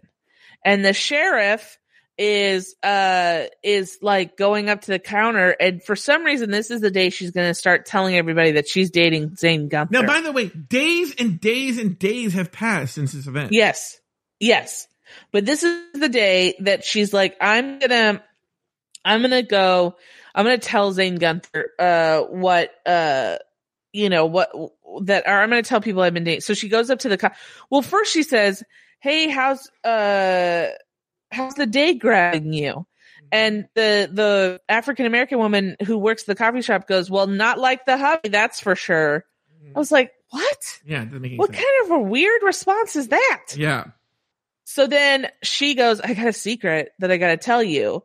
I am dating a really famous guy and it's been a secret thing and we haven't, you know, we're not really, we're keeping it kind of cash, but it's Zane Gunther. And she's like, Oh yeah. The, the African American woman's like, yeah, sure. She goes, I have a picture. She shows the selfie she took with Zane when she was, you know, pulled him over for speeding. Mhm. And she goes, uh, she goes, yeah, he, he, I pulled him over. He was driving a really cute blue car. And then that's when Tim see, rec- puts two and two together, which I think he's the only person in the whole movie who's Yeah. able to put two and two together. Yeah. So he puts two and two together and he realizes that Zane Gunther is in town. So he immediately gets up and leaves. So Yeah. you're like, oh, what's Tim Well, about to I, I have a question for you because I got confused. yes. Was it the guy? Was his name Tim or Tom? The guy that's been asking her. I think, I don't remember. It was Okay. Tim or Tom. I don't Okay. remember. was it him or the friend? That I and I, I'm not asking like I know it's the friend. I Um, Yeah. So I don't know. yes, it's not I legit. clear. Here's what. Here's my. Here's my response to that. I legit. So there's a scene where the friend is staking out the house that Yes. Zane Gunther lives at. Yes. Okay. Uh-huh. I think I. Here's what I legit think happened. I think that the they put the friend in the car and they had him do that, and then they re- somebody script manager goes, "Oh, hey guys, that's not Tim." That's the other guy. And they were like, well, let's just make it the other guy then. We're just going to make the other guy the one who tells everybody that it's Zane Gunther. Yeah, like, I, there's I think they yeah. meant to have Tim be the one, and then they were just like, eh, just or there's just a missing scene or something like that. I don't know what Yeah. it is. Like maybe there's a scene where Tom or Tim, I think it's Tom, where Tom told his friend, "Oh, the sheriff is dating Zane Gunther," and then he was like, "Because in the in the in the original scene where they see Zane get in the car with her, you can tell the friend is upset. So like maybe he's like, this is Yeah. he's gonna make his friend feel better. So maybe there's a scene missing. They maybe they're gonna put that in instead of the food scene, the restaurant scene. Okay, then we go to a scene where they're chopping wood. Where I mean, Zane's chopping wood, and Jeanette shows up, and then she's like, she's like, hey, you know, I want to apologize for how I was and stuff like that, and for snapping at you and yada yada yada, right? And then she goes, I have a surprise for you. I'm taking you somewhere. But I know you're in disguise, which apparently she's been running around town with no disguise. I don't know why now all of a sudden she's concerned about him being, you know, kept secret. And then her disguise is a pair of sunglasses? Well, remember when he first showed up to volunteer at the con to set up the concert? Mhm. He had a hat and sunglasses on, which were the exact hat and sunglasses Oh, were they? that she gave him. Yeah. Yeah, So he she sense. goes, Here are the here are the exact hat and sunglasses you wore in the previous scene, and he's like, Oh, great. This is great. I didn't know about this. Yeah. And so then yeah, go ahead. what I can I just say something about that chopping wood scene that I Yeah. thought was so funny? They do a close up of somebody chopping wood. Mhm. Okay. Then they have him put a- another piece of wood on the thing before he actually goes to chop it. he comes up to him. So then I'm like, okay, I don't think this guy can chop wood. No. I think what they did is they did a close up and then before anybody could see if he can actually chop wood, they call, they cut the scene. no, It was like, I don't, I don't know. here's the other thing too is when they actually go close up, like his clothes are so crisp and clean. Like he is like dressed for like a modeling shoot. Like who's chopping Yeah. wood in those clothes? Like, or not, not dirty. There's not a speck of dirt on him. Joe, are you, do you want to ask him where he buys his clothes? Is that what you're trying to say? Well, yeah, that's the first question I had for him. So then she goes. To, so then the next thing we do, we're at the mom's art gallery again. Now we're in the basement, and they're looking for Christmas decorations. I'm like, what is going on at this art What? gallery? What's happening at this Yeah. basement in this art gallery? Like, are the is this artwork? Like, are or is just she just also run like a, a Goodwill? I think like, she is owns that a how she Hobby makes her Lobby or money? something. Yeah. And It was know. so great, and they're able to find enough decorations to fully so. They go basically what she the surprise is, is that she's getting Christmas decorations for him to decorate his house, but then she already decorated his house when she staged the house. I don't know. Lauri, then they're driving to his house and she goes, You got your axe? You know? And then he's like, Oh, he's like, We can't do that. That's on someone else's property. She, then she, they don't ever explain this. She says, This used to be our property. And then, and then the Christmas tree's in their house. What? You don't remember the scene? No. They're driving, right? And she stops and there's some perfect, like, like whatever kind of Christmas tree trees are, whatever tree a Christmas tree is, right?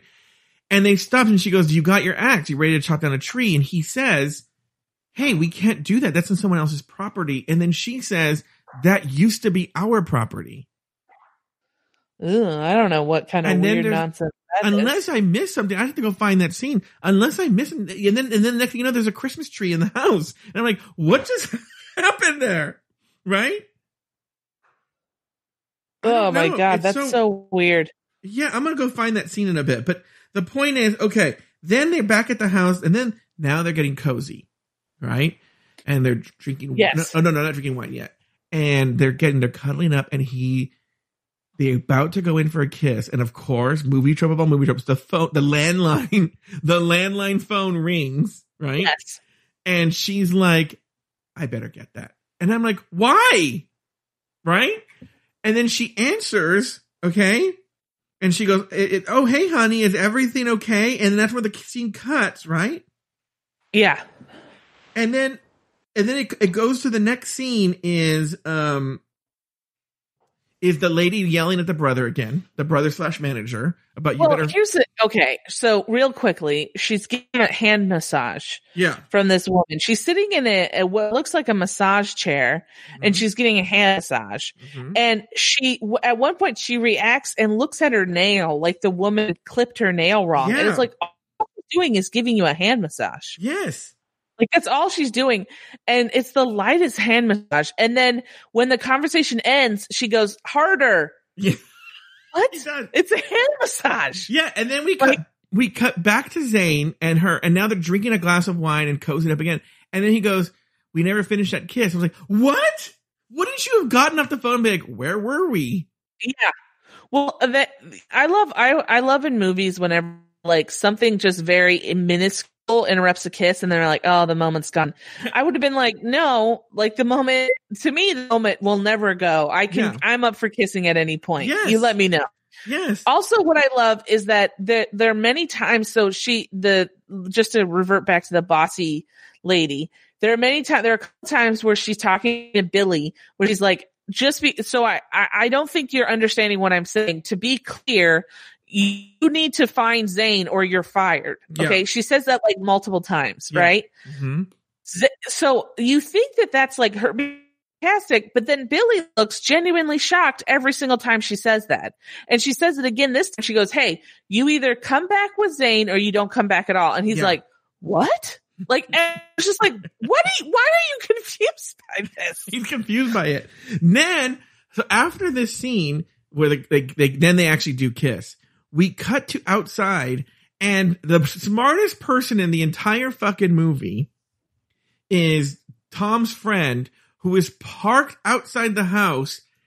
And I'm like, oh, exactly. He, he knows where Zane lives. And it's like, yeah, that's where he lives. I think he sees the car, right? Isn't that what it is? He sees the car. Yeah, he sees the car, but then also he's like weirdly stalking her for some. Like he just turns into a weird j- stocky, stalkery jerk for like half a half half for like the next half of the show, but for no re no, it never like nothing ever comes of it. All like he gets no punishment. All he does is just make money. That's it. Mhm. Like he did nothing ever. Ever like he never gets a comeuppance Nope, or anything. Nope, nope. Uh, Once he gets his money, he's done. So then, um, then the next scene is the um, we built uh, the brother actually finds. No, no, no, no. Yeah, yeah. The brother act. Wait, is there a scene? Is this when he confronts her with the with the black staple girl and he says like, yeah. The, the, the black staple girl and and Jeanette are doing moving things into the theater or something. I don't know what they're doing. And the and this guy runs up to her and says, I know where Z- Aiden or Zane is. What's his name?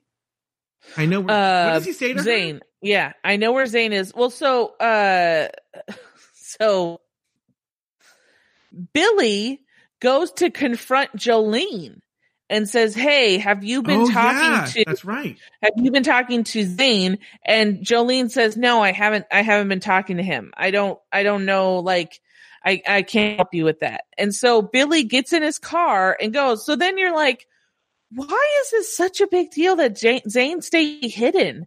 Like, and also, do they think that this is going to last too long? Like, it doesn't make any sense. So then, But also though, you know, fuck you, Jolene. That's his fucking brother. Yeah. Yeah.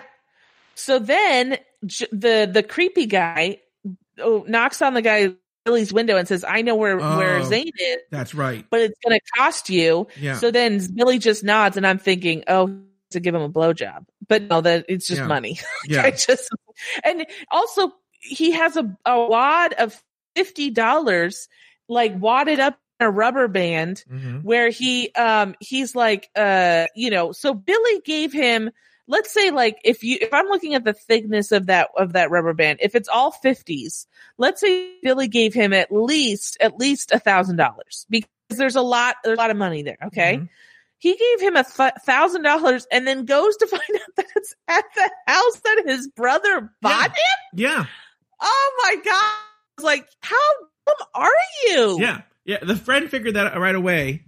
Um, but the brother did not think of that. And he paid a lot of money to find out that it's at the house that is technically his. It's technically it's his You know what's so funny? but he doesn't want to live there Yeah. Don't you think if you were coming to the town, you're like, well, I own a home here. I might as well stay there. Yeah, no, he just is Yeah. apparently just living in his car. Yeah. You know, Yeah. not not really worried Owns about a- where you know. owns a home in the So- town, and he's like, meh, I'm not going to do it. Okay, so then the brother goes up there. They have a conversation. Can you? I had trouble understanding the conversation. Can you recap what that conversation was about? With so finally, Billy confronts his brother Zane, and now they are having a conversation. So this conversation is so weird, It and it's weird. weird on so many levels. Okay, so the first thing is is that Z- Billy goes Billy goes up and and and confronts Zane and says, "Oh, I thought I I didn't even think to here because I thought you sold it." And he goes, he goes, "Yeah, well." I just, you know, I just really like this area. And Billy goes, well, you didn't have the experience that I did. So Mhm. at some point when they, when they lived there, when they were at the, the music camp, Billy took a, some kind of abuse, assuming cause he was being called Billy Goat. He took some kind of abuse and it seemed to really scar him. And then Zane says, well, that's because a big brother to help, to help me, to get me through it. Mhm. And so he goes, "Oh, Big Brother." So then that's when you supposedly are supposed to be revealed, even though everybody knew it right away. Yeah. right. That Billy and Zane are brothers. Okay, Mhm. so then what's funny, really quickly, what's funny is this is actually one of those cases too, where the casting director did a really good job, and they actually look very similar. They look, they like do. brothers. They look good. Yeah. They look. I would say that they look pretty, pretty. uh Like i was like, but I mean, again, I think that's also a detriment yeah. because as soon as you hear when as soon as Bill Zane in the beginning of the movie says, "I bought this for my brother," I thought Billy's his brother. Yeah, that makes total sense. They look in notes. exactly alike, they and look, they look, they look like brothers. Yes. So, uh, so Billy then, so Zane goes, or Billy says, well, the reason I'm looking for you has nothing to do with Mary, who's the, uh, you know, who's the, uh, agent or whatever, who's the Mhm. record label or whatever. Mhm. Goes, I just, and he goes, and Zane goes, I know, I know, I'm fine. I just need to get away for a while. Mhm. And so then Billy essentially is just like, well, you know, you you have to you have obligations, blah blah blah. You just, you know, you have to understand where I'm coming from, sort of thing. And then that's just, and then Jeanette walks up. So Jeanette walks up, and then as soon as she walks up, now this is I have so many. This is one of my favorite scenes as well. As soon as she walks up, she's like, "Oh my god, Billy, I'm so no, Zane, I'm so so sorry. I don't know what like." She's just apologizing, and then at that moment, a, a, a news van drives up. Okay, hurriedly, hurriedly, like it speeds up the driveway, and and this is the part. Okay, like yeah, they're acting like they just found the person who shot Kennedy or something like that. You know, yes, and that's Yeah. why they're running up. Then this is my favorite part because it makes no sense. Okay. no, Multiple news people and multiple cameras come out of one van, like a clown car. Right? Yes. It's one news van. It's one so many people. And It's one news van, and there's eight reporters Yeah. and three cameras. yeah. And it's like, do they carpool? What is going How on? they, Like, how did they get? Were there people hiding in the wheel well? Yeah. And by the way, it's ve- like, if you think about it, this is a small town. How did these major media reporters get to this small town in that short amount of time? Because he's told Billy, Billy drives up, has a conversation. He tells Jeanette he's going to call these people and make money off of it. She Well, he rushes to- calls he calls somebody. We assume it's Yeah. BPS News, yeah. and he calls somebody. How much do you? So then we would have to. They would have to have paid him. Then they would have had to, had to locate their local news affiliate. Then they would have had to. uh, all like and it seems to have happened within the span of Jeanette getting in her car and driving up to the Yes, driveway. Are they so able to do all this stuff? so fast. And then my favorite thing ever is one of the extras shouts at her. I wrote it down. Miss. Um, where is it? Oh, know what mi- you're gonna mi- say, mi- Miss, how does it feel that you ruined music? Yes. What? Doesn't make any sense. She ruined music. How did she ruin music? I don't know. Also, why? Why? I think it was her. Like that Yes. doesn't make any sense. it doesn't make any And then what? sense. But then also, what I love is it's quickly followed by, "Is this your girlfriend?" So, Run Reporter is you could tell is totally like this bitch. She's the reason. This is so uh, like um. This bitch is so rich. She ruined Mm. music. And then another reporter is, wait, is this your girlfriend? Like, you know, mm-hmm. it's like, get your shit together. Yeah. And then, so then she's able, so, so the, the only reason why I'm saying this is because the, the logistics of the next scene, because the next scene is pretty self-explanatory. Zane, uh, Zane wants uh, Je- Jeanette to run away with her to the city till everything blows up, which it's like, you have a music career, dude. You're not running from the law. Like, you're, it's yeah. not going to blow over. Yeah. The other So thing she- too is I actually agree with Jeanette here because Yes, of course. If you, if, cause he says, he, he, she says, I don't want you to just leave me all of a sudden. I, I don't even know why the screenwriter didn't put this line in here because it's a very effective line. Essentially, you up and left your music career. Why wouldn't I think you would do the same thing to me? Exactly. When times get tough, why wouldn't Yeah. you just take off? You know, Yeah. also, yeah, it, again, she logistically, it's the dumbest idea ever. But, but the only reason why I'm bringing up the scene is because, you know, it's the next scene, but also the logistics of it in the beginning don't make sense because if we remember, Mm-hmm. Zane and Jeanette leave together. She gets targeted by reporters. Zane grabs her and they run off together, right? Mm-hmm. Well, then at some point, Jeanette gets in her own car, which is where the reporters were, Mhm. drives to her house, and Yeah. then Billy gets in his car and follows her. So it's like, how did the logistics of that scene work?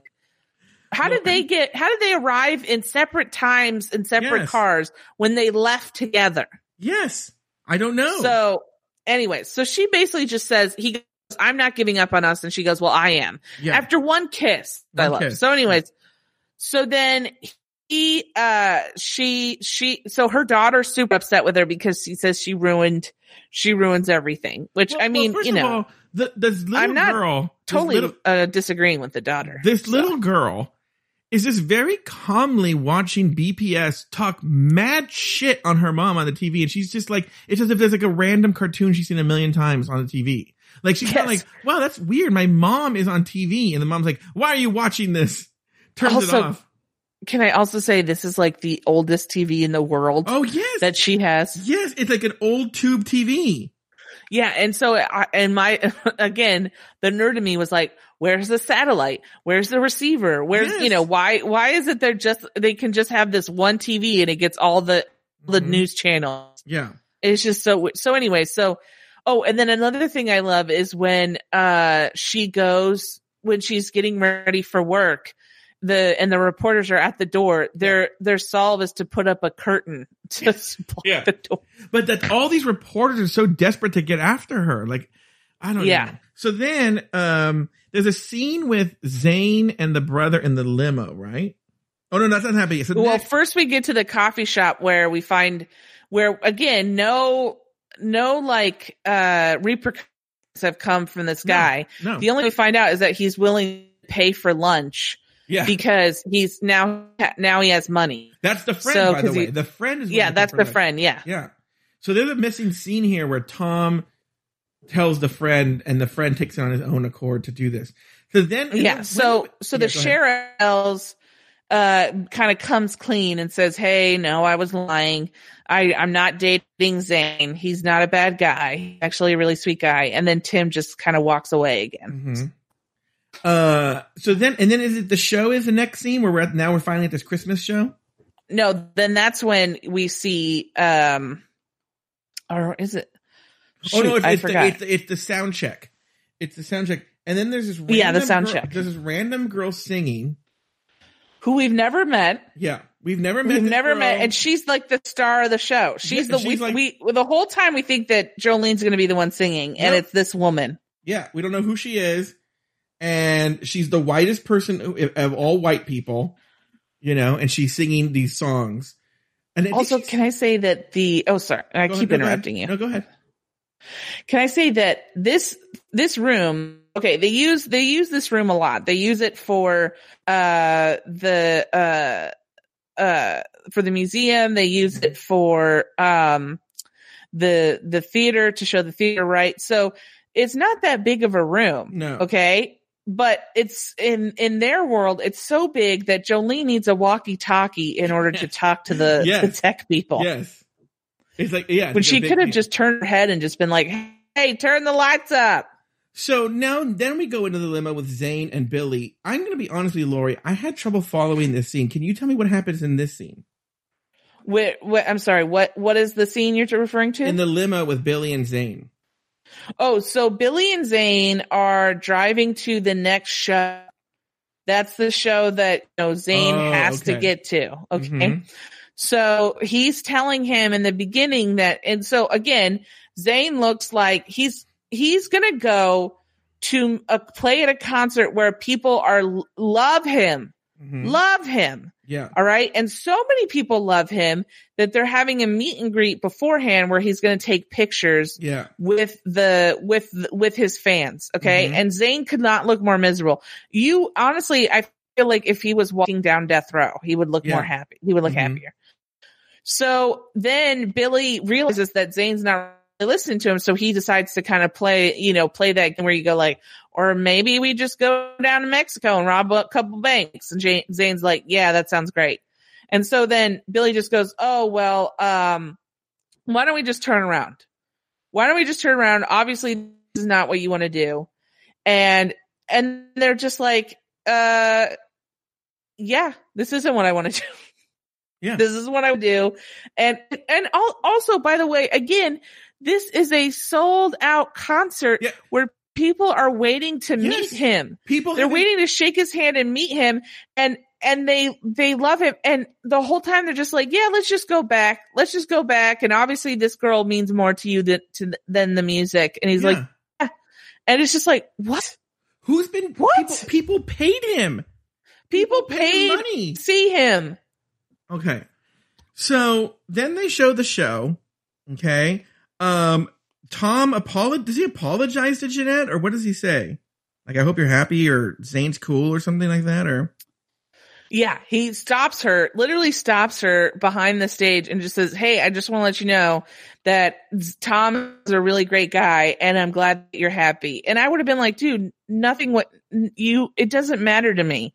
Like it was such a weird, it was such a weird, like, I felt like it was actually kind of sexist thing where it was like, this guy was giving his approval. It's like, who gives a fuck what you think about, Yeah. you know, who I date? Like Yeah. you, you're not my, you're not my savior. Yeah. You're not somebody who gets to if you I don't give a shit if you care about who I date who do or do not date. Yeah. But apparently that was really touching. And then he turns around Yeah. after he tells uh, Jeanette that he's okay with her dating somebody that he has no control over. Mhm. And he turns around and he um sees his girl the girl who he's friends with who wears a beanie and she's wearing like a nice dress.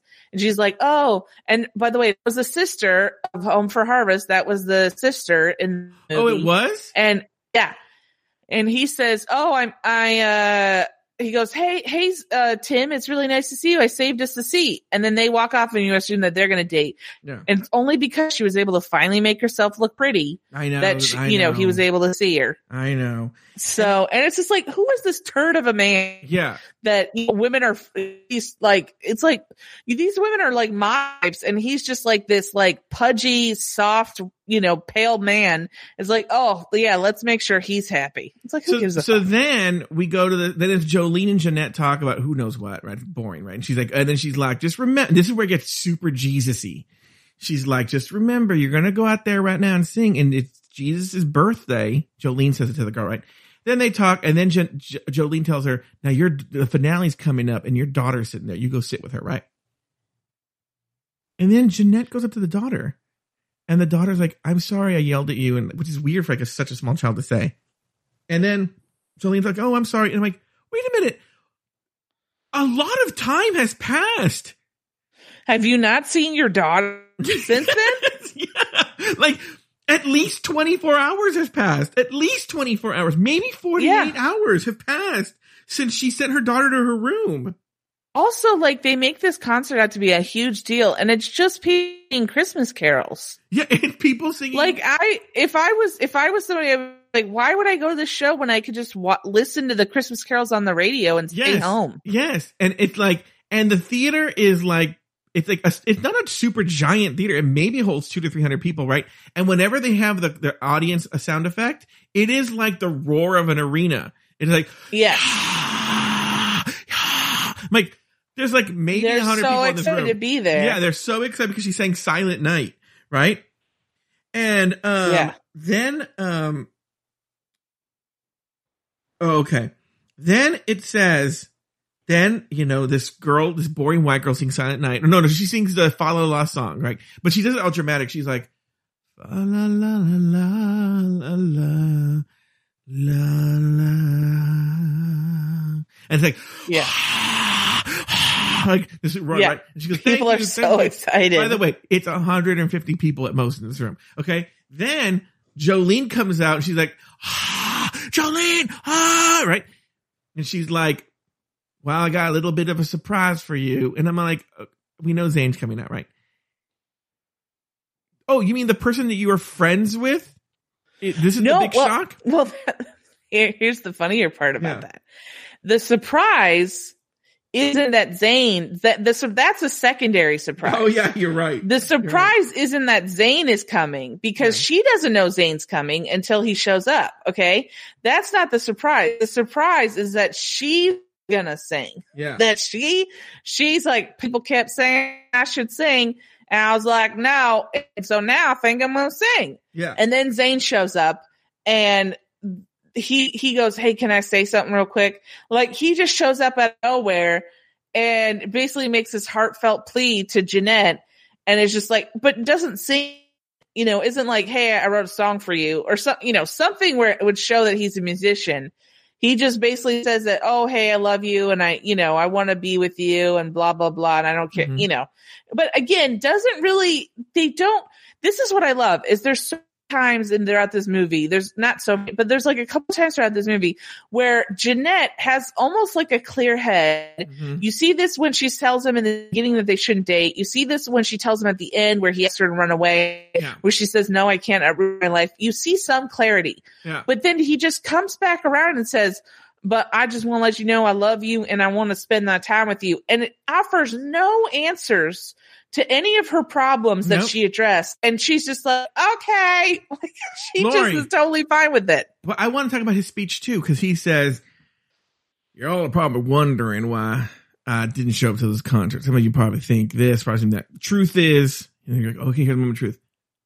I was running away. I'm like, no shit, Sherlock. People, what, Yeah. what do people think? Duh. yeah, uh-huh. Yeah, what? And then, then Billy is sitting there or sitting somewhere and he gets a call from that bitchy lady from the record label. Her name's Mary, I think, right? Mary Yeah. from the record label. And then she says, um, Hey, I heard that Zane didn't show up to his concert and went to a small Christmas show and sang at a small Christmas show instead. Um, one, he hasn't sung yet. And two, how did she already hear about this? How did she know about it already? Yeah. She also, I will say, there's a scene in the very first scene. I, re- I forgot to mention this. She, when she calls him when he's, when he's not eating that hamburger, she says, how did, how did the media get a hold of your text messages? We never find out what those text messages are. They don't Yeah. announce it before and they don't Mhm. talk about it after. Yeah. So we never hear about that story. No. So again, somehow somebody's been able to hack into this guy's phone, Billy's, and find out that that he he has these text messages. Yeah. Yeah. yeah, And so I I just think it's so. uh So anyway, so then she goes, "I think it's genius," because Yeah. you think that she's going to yell at him, yeah. and then she goes, "I think it's genius. It's great publicity." No, it's not. Yeah. How is it It's great for great publicity? publicity. Yeah. Once again, It would be he good- didn't it would show be up to okay. a concert. Oh, sorry. Could you repeat that? I said once again he didn't show up to a concert. Yes, it would be okay if maybe like the day before, the night before, he goes to a, a Christmas concert and does a Christmas show there. But they are paying him to play his own songs. I mean, this whole movie, you, first off, this whole movie, they all, it seems all he wants to do is just be able to si- sing license free Christmas music. Mhm. Like he sing, sing his own songs. He doesn't want to write his own song. He just wants to sing whatever, whatever is available. Mhm. And so he, um, he finally sings at the end. He starts, uh, the Jolene starts singing and then she's like saying, could you come on up here? He's like, sure. And then you could tell that it's just so dubbed over Yeah. that it's crazy. And then they also have Jeanette and the little girl go on stage and they're kind of singing. Yeah. Well, why were they on stage? And then also he's just kind of just doing harmonies. And I like how one of them says, it's a perfect time for a Christmas song. Really, fucker? Because you're at a fucking goddamn Christmas show. It's a perfect time for a Christmas song. By the way, just to wrap up Mary with the Billy, she goes, he goes, he goes, I don't think she's like, come over. We're gonna talk about Oh, like a raise. He goes, that. I'm starting my own label. She goes, you can't do that. And he goes, yes, I can. And then she goes, then she does. This is the biggest. It's it's a it's even like a joke. I feel like in sketch and improv scenes. She looks around. She goes, a check, please. a check, please. Uh, yeah, I love how she's calling him while she's at a restaurant Yeah. ordering, which is the most asshole thing to do. She's literally pointing menu when she when she first calls him. So that means that some walked up to her and said, "Hi, can I take your order?" She goes, "I'm on the phone." Yeah, but then also, why would you say check for food you never received? Yeah, check please. She doesn't. There's so many times that this when they see her that she does she just rant like when she when you first see her with that laptop and she asks for her latte mm-hmm. and then she doesn't get her latte so she slams computer shut. It's like you're gonna lose those whatever you were typing. Yeah. Like that's not it. you shouldn't have done that. Like why are you doing that? Yeah. There's so many weird moments. Yeah. By the way, so that, by the way, uh, I noticed this when I was watching TV. There's a th- so there's a point where, like I, you said, where um, Zane and and Jolene and Jeanette and the daughter are all on stage singing, and they show a close up of Jolene's face, and she has like a, I'm not even joking, like a skin cancer growth on her face. she does there's yeah, there's something wrong with her. Yeah, and I was like, someone needs to write to her and say, get that checked out, Jolene. Yeah. Jolene, Jolene. Yeah, get your cancer screen. Um, she, uh, Yeah. The, so, so then they have, so they have their kiss and they sing. And then I think that's it, right? Oh, and Yeah. then, uh, Billy and Zane, Billy's going to take Zane and, and that's just what I assume. He's going to create his own, uh, record label and then take Zane with him, Mhm. which she's like, can't do, which I'm like, logistic, le- legally, I don't think that's possible. Like, I don't think that, I mean, and, and also to be honest with you, if I was Billy, I wouldn't even want Zane as my client. Yeah. Cause he seems like he's a shit show for a client and he's going to have a lot of legal issues lay out. Well, so I if I was, if I was Billy, I would be like, I'm piecing out and I'm taking everybody but Zane with But me. But I also So- imagine that Zane has like a record deal with this record label where they've paid him to make Yes. a certain number of records for them.